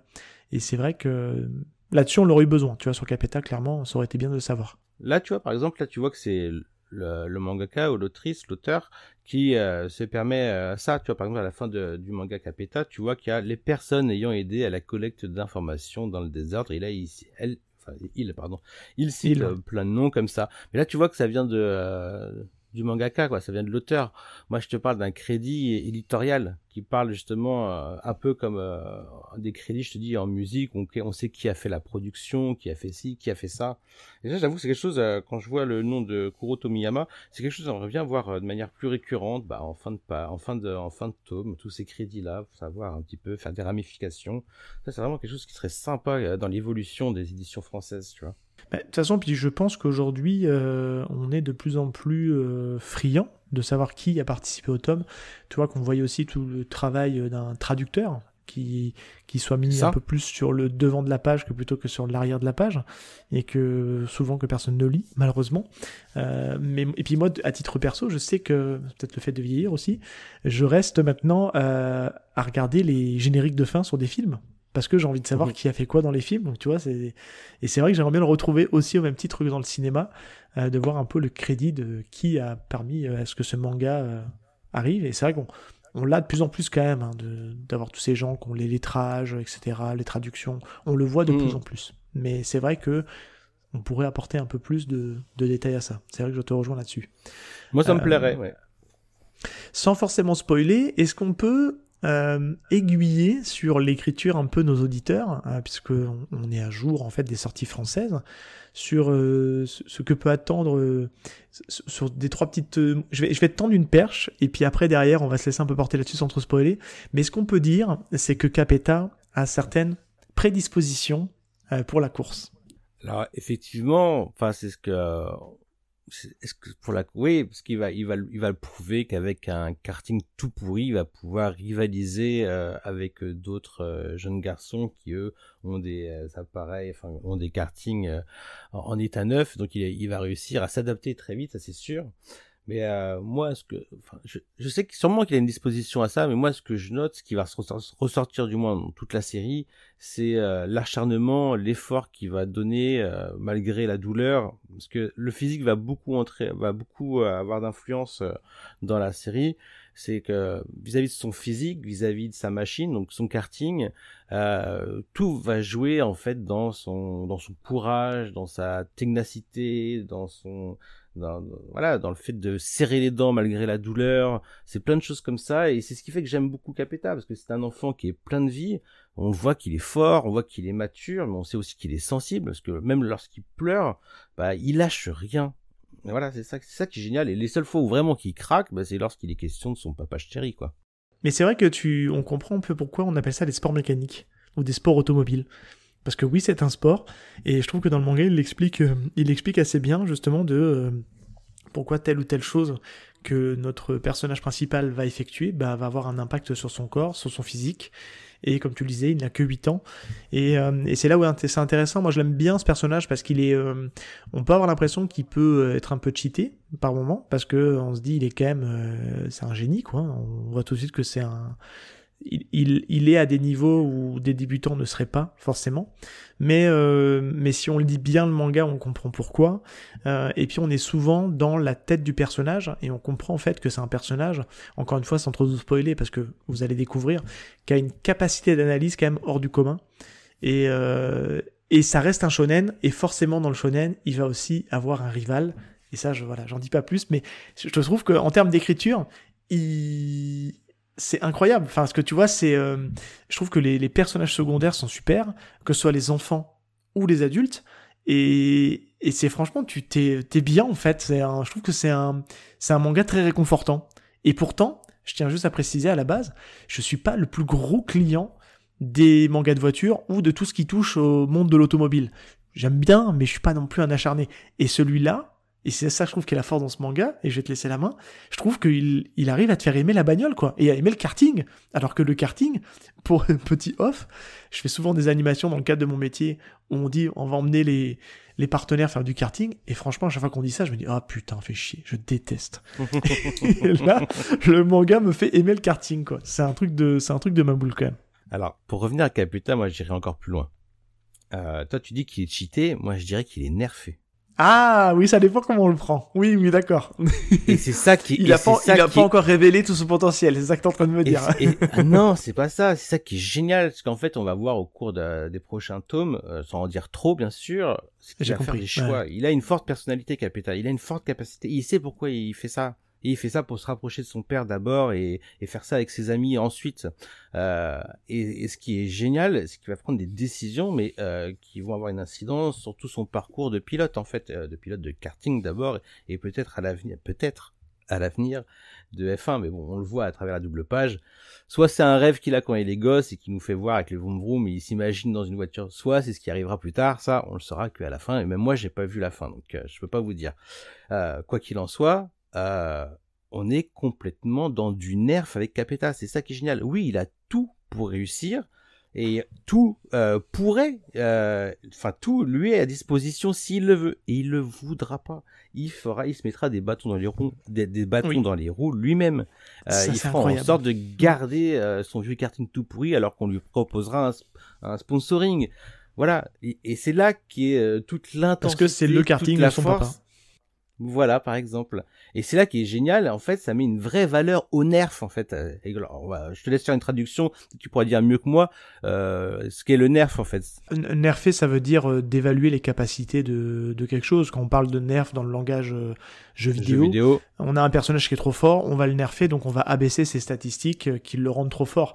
Et en fait, là, dans le cadre de Capeta, en fait, il est, on va le, on va lui baisser ses capacités en lui mettant du matos euh, pas à la hauteur de son talent quoi. Et que lui va vouloir absolument garder. mais mais, c'est même pas ça. C'est qu'en fait il est tellement plein de potentiel qu'en le nerfant il va se former. C'est ça qui est un truc qui est hallucinant. Oui mais là tu vas encore plus loin dans le oui oui mais c'est non mais c'est ça c'est ça qui est génial avec Capeta. C'est ça qui qui va donner des frissons à chaque truc. C'est que comme je l'ai dit, on va mettre des bâtons dans les roues, il va se mettre des bâtons dans les roues, et en fait, tout son potentiel va se révéler au fur et à mesure, malgré tout ça. Donc on s'imagine tous, bien évidemment, c'est... Euh, euh, je sais pas si tu as lu le manga euh, Shangri-La Frontière. Je l'ai sur ma pile à lire, j'ai toujours pas commencé. Et ben c'est l'histoire en fait d'un garçon qui euh, est spécialisé dans les jeux vidéo qui sont plein de bugs, qui sont tout pourris, les plus nuls, personne ne veut jouer avec. Et un jour il va jouer à un jeu qui est triple A, que tout le monde joue, que tout le monde adore. Et ben toutes les capacités lui qu'il a acquis dans les jeux bien, bien buggés et tout ça, ce qui fait que c'est un très très très bon jeu, il va pouvoir donner sa pleine dimension dans un jeu triple A. Et euh, donc voilà, donc là on va pouvoir suivre Capeta euh, dans un dans un karting plein de bouse, il va se révéler, il va se former avec ce karting plein de bouse et euh, ce qu'on espère, enfin moi j'y suis toujours pas arrivé, hein, c'est que le jour où il va arriver, le jour où il aura un karting à la hauteur, mais qu'est-ce que ce sera? Oui. Et, et on se dit que quand même en 32 tomes, parce que ça va quand même assez vite, il n'y aura pas que le karting, à mon avis. Je, sais, enfin, je pense qu'à mon avis, on va commencer à toucher du doigt d'autres types de modèles. Euh, est-ce que tu avais lu Initial D ou regardé l'animé d'Initial D? Eh ben non. Alors justement, je c'était c'était la dernière partie et je, je voulais conclure par ça. Je voulais pour aller plus loin dans la lecture de cette étude de récit, je voulais te demander si tu avais des trucs à recommander. Donc est-ce que tu as autre chose à dire? Si tu veux, on passe directement à cette partie et à moins que tu non, non, c'était juste... Non non, c'était juste pour euh, refaire un point en fait sur le côté nerf. On avait dans Initial D donc c'est un manga sur le street racing euh, et à partir de là en fait, on avait un on a un personnage lui qui ne cherche pas forcément à, conduire, à être un pilote de racing, mais il a été formé euh, depuis sa toute plus tendre enfance à livrer du tofu, et lui tellement ça le faisait chier, qu'il allait le plus vite possible pour livrer ça, comme ça il était débarrassé, donc euh, en fait l'entreprise de son père, euh, c'était un magasin de tofu, et donc son père, on comprend en fait que c'est un super pilote, un super ancien pilote, un des meilleurs, voilà, fantôme du Moakina. Et l'air de rien, bah, sans s'en rendre compte, euh, Takumi, le nom du, personnage, il a repris en fait euh, tous les tous les skills de son père, ou il les reprend au fur et à mesure. Et le truc en fait, ce qui est génial aussi dans ces dans ce manga de, ou dans l'animé de Initial D, c'est qu'en fait il énerve lui aussi parce qu'il a une vieille voiture, une vieille 8.6, euh, une vieille 86, qui fait qu'en fait il, se dit ben ah il fait que des dérapages, mais qu'est-ce qu'il ferait s'il y avait une Porsche? Qu'est-ce qu'il fait qu'il allait encore plus vite et tout ça. Et c'est là que sont tous les ressorts euh, qui font que, enfin, moi, je, moi, Initial D, que ce soit en manga ou en animé, ça m'a toujours donné des frissons. J'ai toujours adoré ça. Et, euh... d'ailleurs, comment ça se fait que t'aimes pas les trucs de, de sport mécanique? Parce qu'à part Initial D, qu'est-ce qu'il y a eu d'autre? Ah non, c'est de manière générale. De manière générale, ah, oui, pas un friand de sport mécanique. Mais, mais c'est vrai qu'Initial D, j'ai jamais franchi le pas. Et justement, bah, là, t'en as très bien parlé aussi. Tu m'as donné envie. J'ai un, ah autre collègue podcasteur qui, qui parle souvent d'Initial D, qui m'a dit, faut que tu fasses, c'est trop bien et tout, Initial D. Oui, il faudrait que je m'y mette, un de ces quatre. Il y, a des gens, il y a des gens qui ont un peu de mal avec le dessin. Moi, je trouve qu'au début, c'est vrai que les têtes sont un peu bizarres, mais ça évolue bien. Et euh, il faut savoir hein, que, Ouais, ben je savais pas, je me suis rendu compte euh, il y a peu. Euh, c'est les années 80. Euh, le mangaka de Initial D, euh, enfin non, je vais le dire différemment. Joji Morikawa, donc l'auteur de Hajime no Hippo, était assistant. J'ai pas le nom du, du mangaka d'Initial D, mais était son assistant. Non, mais je sais que c'est les années 80, ah Initial D. Hein. Et ça, je sais que c'est pas tout récent. Hein. Et là, tu, te dis, ah ouais, quand même. Et puis, tu fais des liens, comme toujours avec les assistants. Tu fais, ah ouais, d'accord, ramification. Ouais, tout est connecté. Est-ce que la science du mouvement du point de Hippo peut être apparentée à un drift euh, d'une voiture dans de Tokyo? Tout, Il n'y a qu'un pas. Il n'y a qu'un pas. Et en fait, quelque part, tu sais, les, les gars qui vont loin dans, la, dans le truc, quelque part, euh, euh, Soda, il a voulu, euh, donc l'auteur de, de Capeta, il a voulu rendre hommage, en fait, à cette relation entre Morikawa et... Non, non, je déconne, je vais trop loin, je vais trop loin. Non, mais pour reparler de Soda, tu vois, moi, depuis... Euh, bah, déjà, Subaru m'avait mis une claque, et depuis que je redécouvre Capeta, donc dans son dessin, parce que comme je te l'ai dit déjà plusieurs reprises, j'ai surtout découvert la licence avec son animé, depuis que je le découvre avec son dessin, euh, je le mets un petit peu dans cette catégorie où seul euh, Kazuhiro Fujita est pour l'instant. C'est dans cette catégorie de shonen intelligent, de shonen pour grand. Voilà. Donc euh, vraiment moi je alors ouais alors je, je, me rappelle plus quel est ton rapport avec Kazuhiro Fujita. Je crois que tu n'as pas encore lu. Tu avais fait un choix entre Baki et euh, Sarkus, c'est ça? C'est tout à fait ça. Franchement, ouais, c'est ça. Et euh, en fait, moi, c'est vraiment un, un mangaka shonen mais que j'apprécie, mais euh, de manière euh, disproportionnée parce que je le trouve d'une intelligence et je me dis qu'en fait c'est des livres que tu peux lire à tout âge et qui je dirais même est, est, plus facilement enfin est plus reçu par des gens plus mature, quoi, j'ai envie de dire. Et c'est ce que je ressens avec Capeta. Bah, c'est ça, en fait, il faut plus accessible. Ouais, ne surtout pas vous laisser avoir par, la, par le jeune âge du personnage et des protagonistes. Euh, c'est vraiment quelque chose de, enfin, je pense pour petit et grand. Euh, je veux dire, si on peut le lire à tout âge, il n'y a aucun souci, ça passe, ça passe vraiment bien. Et, j'espère un jour, mais malheureusement, encore une fois, je, ne sais pas comment fonctionne la, fonctionne la série. Euh... Tu voulais dire quoi par rapport à Angoulême? J'espère un jour que Masahito Soda vienne à Angoulême? Ah bah moi aussi, hein. ça c'est clair. Alors c'était pas ça, mais s'il vient, pourquoi pas, et tu seras content. Mais euh, non, c'est que je me disais, euh, je me demandais en fait si la, série fonctionnait chez Noévé, et euh, je me dis, ça serait bien un jour qu'on ait la réédition de, Daigo, tu vois, en double tome, tu vois, histoire de torcher le truc en, en 10 tomes, tu vois, et, et de profiter un peu de sa première histoire qui était quand même super cool. Et encore une fois, alors on peut trouver la série un peu éparpillée, même si c'est compliqué en occasion, dans des caches et compagnie.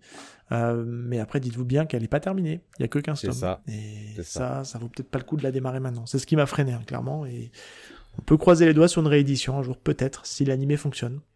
Non, mais avec Noévé, on est toujours sur les mêmes soucis, en fait, euh, tout le même sur les mêmes soucis éditoriaux. C'est que euh, ils font des choix. Donc, c'est soit, soit c'est un choix pas forcément un choix, mais si c'est un choix d'espacer parce qu'il n'y a pas assez de ventes pour, bah, quelque part, ils perdent des gens parce qu'ils vont estimer bah, que c'est trop long, que les sorties sont, voilà, ils n'arrivent pas à attraper les gens. Soit, euh, soit c'est un succès, ils n'arrivent pas à assumer et c'est presque encore plus grave, quoi. Parce que ce serait, je dis, dis pas que ça va être un succès, mais s'ils arrivent à donner un, rythme, bah il y a beaucoup qui n'y vont pas parce qu'ils savent, ils savent que nos EV graphiques n'aura pas ce rythme. C'est ça le problème. Moi, je sais que chez eux, je l'ai déjà dit précédemment, hein, moi je fais, euh, je fais Rent a Girlfriend, euh, qui sort à peu près régulièrement, euh, même si on est très loin de la terminer et que dans un petit coin de ma tête, je me dis est-ce qu'on aura la fin? J'ai droppé Nagatoro parce que l'histoire me plaît de moins en moins et c'est très répétitif. Et c'est vrai que celle-là, bon, moi je suis content de la faire, mais je me dis est-ce qu'on arrivera au bout? Et pour revenir sur Daigo, je, je mettrai pas une pièce sur Noévé parce que clairement, euh, c'est pas le même magazine de prépublication et je ne connais pas les, relations entre la Shogakukan et Noévé et j'ai pas l'impression qu'ils aient d'autres titres, enfin qu'ils aient des titres de la Shogakukan. Donc si on doit avoir un jour une réédition de Daigo, je, miserais, je mettrais peut-être une pièce sur Mangetsu, tu vois, par exemple, qui va des fois chercher des titres euh, euh, un peu moins, moins mainstream et qui pourrait euh, mettre une pièce dessus, tu vois. Mangetsu ou peut-être Delcourt, tu vois, mais mais bref, mais ça serait bien qu'on l'ait parce que c'est une super série et je pense que après est-ce que est-ce qu'une série sur les pompiers ça fait vendre? Ça c'est encore une question qu'on peut se poser et dans ce large choix éditorial, faudra faire un jour une émission euh, sur après, euh, sur le marché de l'édition et est-ce que est-ce qu'on peut encore arriver à est-ce qu'on sera on arrivera à, à un jour rattraper parce que je crois que c'était 2021 ou 2022, qui est vraiment le gros boom du manga, notamment aidé par le pass manga. Parce que là, on voit aujourd'hui que le marché du manga sur 2023 est, en baisse, est très largement en baisse. Et est-ce qu'on arrivera à rattraper un jour ce pic qu'on a eu? Je sais pas. Et est-ce que du coup, on ferait pas mieux de réduire un peu la voilure en termes de nombre de sorties? Peut-être.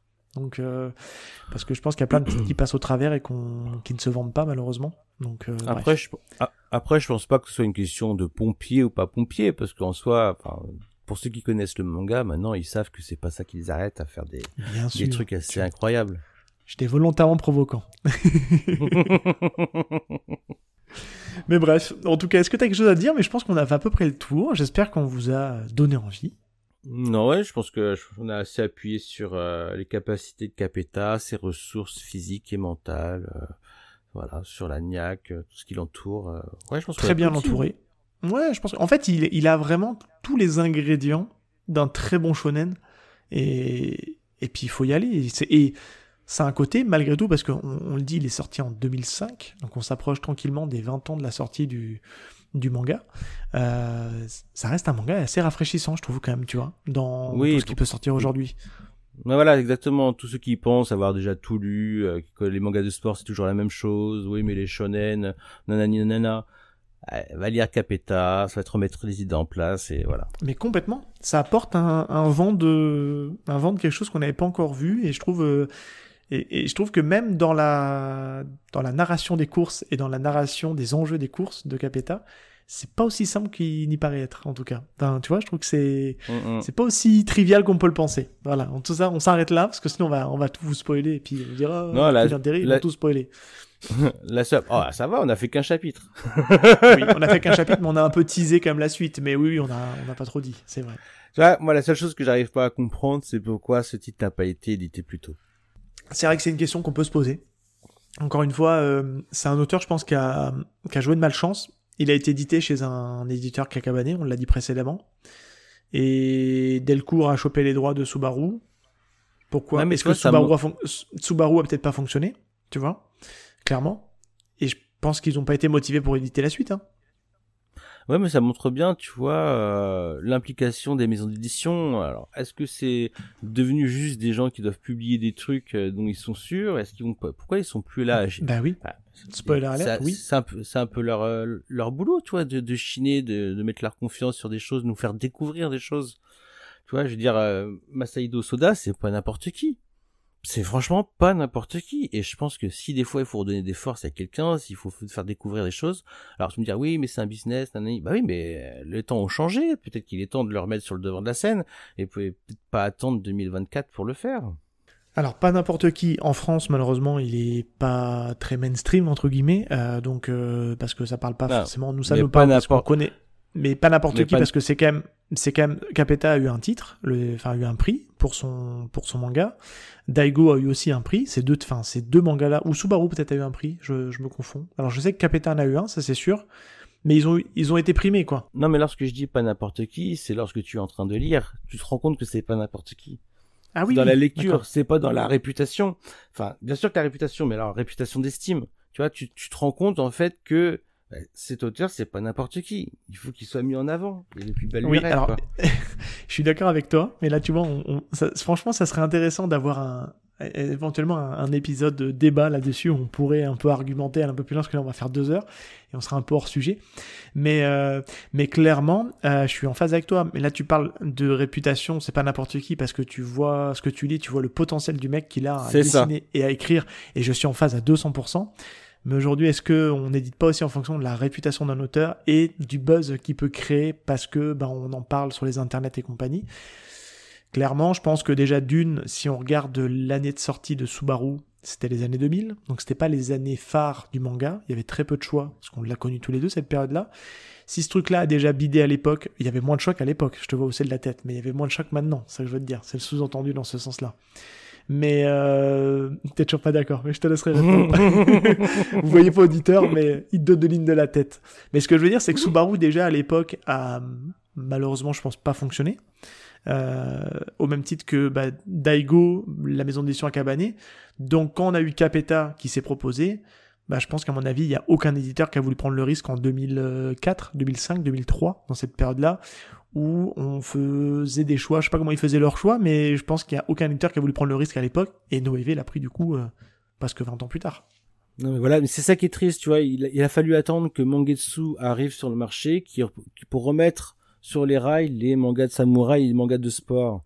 Euh, en même temps, voilà, c'est les, c'est les éditeurs qui, on a l'impression qu'ils sont suiveurs, mais à à eux de faire la, la tendance, c'est pas à eux de suivre la tendance. C'est ça le problème. À un moment, tu mets Awashi et tu fais aimer les mangas de foot. À un moment, c'est ça le truc. C'est, à eux de Alors, faire les tendances. C'est, Pour pas à nous de on a, faire. on, a Pika, on a Pika qui sortait Blue Lock aussi en même temps, hein, au passage. hein. donc ça dit, euh, ils ont aussi participé à, au fait Non, mais de je parle de mangas de de sport. De Non, sport, mais je parle foot, de ouais. mangas de foot. Donc, Et la Blue Lock de sport. Blue Lock, C'est du manga de foot. sport. C'est pas un manga de sport. Ah, oula, on lance un débat. Auditeur, est-ce que Blue Lock est un manga de sport C'est pas un manga de sport, Blue Lock Ah bon Bah, bof. je, je retrouve pas. Tu me diras. il je, me désolidarise. Alors, je, je ne suis pas lecteur de Blue Lock. Je préfère Bah, je, Awashi, je- tout je- comme toi. Je lis, je lis Blue Lock, je suis au tome 16. Il y a des entraînements, il y a un ballon, il y a des confrontations. Ah, c'est intéressant. Mais- ok. Mais euh, je suis pas sûr que ce soit un manga de sport. Ok. Non, non, mais ok, c'est intéressant. Mais franchement, on va se- tu vas revenir et on va, on va faire un, un épisode un peu polémique. Ça va être rigolo. Ça veut pas dire que... entre nous, euh, voilà, je troll, mais ça veut pas dire que j'ai raison. Hein. ça veut pas dire que j'ai tort. non, mais les auditeurs, les auditeurs le voient pas, mais on, on a le sourire hein, quand même. On n'est pas, on n'a pas de haine qui s'échappe. On est là, voilà. On, on est sur la fin de l'épisode, donc on se lâche un peu. C'est le premier épisode de l'année, donc on commence en fanfare et tu me lâches des gros pavés dans la mare comme ça, c'est bien. Rétro-pédalage Tu vas être obligé de faire un communiqué de presse sur, sur YouTube en disant voilà, je, je tiens à modérer mes propos que j'ai eu sur le podcast YPDLM. non, mais en fait, c'est surtout pour appuyer le fait que voilà, euh, Mangetsu a mis, a mis en avant euh, des mangas de samouraï, a mis en avant ou compte continuer à mettre en avant des mangas de sport. Euh, voilà, Pika aussi a, sorti, a ressorti sa, collection euh, Sport Addict, mais ils l'ont fait de manière très timide, des séries en quatre tomes, deux tomes, trois tomes, tu vois. Euh, Awashi, c'est une série en 32 tomes. Donc euh, je sais que par exemple Sullivan, il voulait absolument, et je sais que maintenant aujourd'hui, à l'heure actuelle, maintenant là tout de suite, les éditeurs se battent pour avoir Yowashimi, Yowashimi, ah, Yowamishu Pedal, donc euh, le manga sur euh, sur le sur la course de vélo. Euh, voilà, donc il a créé. J'ai l'impression que quand même que Mangetsu a créé une tendance sur le manga de sport qu'il n'avait plus, qui avait réputation de pas se vendre, comme les mangas de samouraï, à, part Vagabond, avaient la réputation de pas se vendre. Après, si on doit aller un peu plus loin, si on doit aller un peu plus loin dans la réflexion, puis on conclura par ça, parce que je, je sais un sujet passionnant, mais est-ce que quelque part, est-ce que Mangetsu est peut-être aussi un, un, un, éditeur qui est venu un peu chatouiller euh, dans le, sur le marché du manga et venir aller entre guillemets challenger les autres éditeurs sur des titres euh, où ils se sont un peu plus déchaînés pour les avoir et ça remet en cause peut-être la facilité d'obtenir certains droits qu'avaient certains certains éditeurs par manque de compétiteurs. Est-ce qu'il n'est pas venu un petit peu euh, secouer un peu la formulaire Peut-être cette question-là ah bah, se poser Totalement. On a, on, a, bien tous, on a tous euh, le cas Junji Ito, bien sûr, bien sûr. Ça a été. C'est euh, sous-entendu. Bah, il, a, il, a, remis, il a remis en avant aussi Junji Ito et les mangas d'horreur, qui avaient mauvaise presse en termes de vente. Ouais, alors après, moi, je suis pas J'en ai lu quelques-uns, je suis pas ultra client de Junji Ito. Hein. Euh, moi, je mais c'est... ouais, mais, oui, mais la, la question n'est pas là. Le fait est que maintenant, au niveau des ventes, c'est, c'est irréprochable. Ça a remis une tendance du manga d'horreur. Euh, ah, c'est devenu euh, hype, hein, pas. clairement. C'est devenu mainstream avec ce qui s'est passé à Angoulême l'année précédente. Euh, non, voilà, à un moment, c'est quand même aux maisons d'édition de faire les tendances. Alors oui, ils peuvent nous écouter, et merci de nous écouter, euh, mais à un moment, c'est à eux aussi de croire à certains projets. J'entends souvent, euh, j'ai parlé il y a pas longtemps avec Mégane, eux, ils, ont, je leur ai dit, mais quand est-ce que vous faites un manga de sport, là? Lancez-vous. Ah, bah, ils sont, ah, ils sont pas très friands. Alors, je sais que il y en a qui sont friands pour avoir des mangas de musique et mangas de sport, et que d'autres le sont pas. Et donc, voilà, c'est en discussion, et ça, ça se prend la tête pour rien. Il faut avoir un manga de sport, il faut avoir un manga de musique, il faut avoir de tout dans une collection. Et surtout des Je remettre un pavé dans la main. Est-ce que Baki n'est pas un manga de sport? Kenga Ashura n'est pas un manga de sport? C'est des arts martiaux, c'est du sport? Non, non, pour moi c'est pas des mangas de sport. Ah ouais, moi je le mets dans le même rayon que le. Bah, c'est un genre, c'est le hmm. genre des arts martiaux, mais les arts martiaux c'est du physique, c'est du sport quoi. Non, non, j'ai de la bagarre, c'est du manga de baston. Ouais, il y a un peu de sport derrière quand même. non, parce que euh, c'est trop grotesque. Ah ouais, tu crois pas si bien dire. Oui, surtout dans les. Je, je, au moment où on enregistre, j'ai lu le tome 20 et tome 21 euh, de Baki. Et euh, c'est la première fois où j'ai carqué un peu les yeux en me disant ah, ça va un peu loin quand même. Parce que déjà il va loin le manga, mais là quand j'ai arrivé à ce tome-là, j'ai dit ouais là ça va un peu loin quand même. Là il s'est un peu craqué quand même l'auteur. Hein. Mais bref. Donc surtout qu'il y a une énorme révélation à la fin du tome 21. Tu te dis quoi? Hein? Que ça, sorti du chapeau Je suis ton père. Je suis ton père, presque. Enfin bref, vous avez compris pour ceux qu'on l'arrive. On va s'arrêter là, mon petit manga badass, parce qu'on pourrait partir encore une heure de plus. Euh, on va on va préserver les auditeurs et clairement, dites-nous si vous voulez nous entendre débattre euh, sur des sujets. Euh, bah, type euh, l'édition, le marché du manga, etc. Euh, surtout qu'il y, y a, de quoi faire, et puis on essaiera peut-être de faire une petite table ronde, on invitera peut-être deux autres personnes pour venir débattre, et moi je serai le, la personne, la neutralité absolue, et je vous laisserai vous foutre sur la gueule en mode euh, il y aura qu'un seul survivant, ça peut être drôle. Euh, bref, merci encore à toi d'être venu sur ce. Attends, attends, attends. Dis-moi. Permets-moi de, Permets de revenir sur quelque chose. Tu m'as parlé de deux petites recommandations, mais je tiens à appuyer quand même le titre MMA de Hiro Endo, qui est déjà son huitième tome, et le Holy Land de euh, Kojimori, qui a son quatrième tome. Donc c'est du manga de baston, c'est du manga de sport. MMA est un manga de sport. Holy Land est un manga de baston. Ok, je vois la nuance. C'est bon, ça me parle. Respectivement édité chez Pika et chez Vega Dupuis, donc euh, MMA chez Pika et euh, Holy Land chez euh, Vega Dupuis. Et j'ai lu le premier titre, j'ai pas lu le deuxième encore, mais MMA j'aime beaucoup. Faites-vous plaisir, et puis je suis sûr et certain que Seb vous le présentera d'ici peu. tu parles de quoi D'MMA ou de Holy Land? Les, les deux. Les deux, monseigneur. Ah, il faut que je rajoute encore une liste. hein, qui va... On va faire une année de manga de baston. Je vais perdre la moitié des auditeurs, mais, mais voilà. Oui, t'as le temps. Oui, non, mais tu, fais une, ch- tu, fais, tu fais une énième chaîne. C'est ça. Non, mais on va, on va venir ça distiller au compte-goutte. euh, Tu sais, une année, Ah c'est ouais, long, oui. hein, donc il faut alimenter en contenu. Euh, où est-ce qu'on peut te retrouver, mon cher manga badass? On va terminer par ça. Où est-ce que les gens peuvent venir euh, liker, admirer ton travail euh, Voilà, dis-nous tout. Bah écoute, euh, principalement sur ma chaîne YouTube euh, du même nom, Manga Badass, donc très facile à trouver. Voilà, donc et puis si vous voulez discuter un petit peu avec moi en aparté, vous pouvez facilement me joindre sur Twitter ou euh, ou Instagram, voilà, où je suis euh, disponible. Bon, eh ben écoute, euh, super. Encore une fois, je te remercie pour ce super épisode. On a un peu digressé, on va reconnaître, mais c'était bien Mmh. cool en tout cas. Et qu'est-ce que ne serait pas YPDM sans un centre de la digression? Je pense que c'est un peu aussi l'âme euh, de ce podcast. Euh, donc ça me va bien, je l'assume, tant qu'on arrive à, à garder les auditeurs avec nous, c'est ce qu'il y a de principal. Euh, donc merci à toi. Moi, je pareil, je fais mes petites phrases d'usage. Si ce podcast vous a plu, n'hésitez pas à nous mettre des étoiles, des commentaires. Ça paraît chiant hein, à vous dire, hein, je sais, même en 2024, mais euh, c'est pas moi qui fais les algorithmes, hein, malheureusement. Et bah faut commenter, faut mettre des étoiles, c'est ce qui permet au manga, enfin au podcast, de ressortir un petit peu du lot. Euh, donc voilà, et puis on a un Discord euh, sur lequel vous pouvez venir échanger et communiquer avec nous. Et je suis relativement présent à peu près partout, Twitter, Instagram, même un petit peu Blue Sky, même si je suis toujours pas convaincu, comme je disais l'année dernière. Mais, mais voilà. Et puis on va se dire à très bientôt pour un prochain épisode. Merci encore à toi, Manga Badass.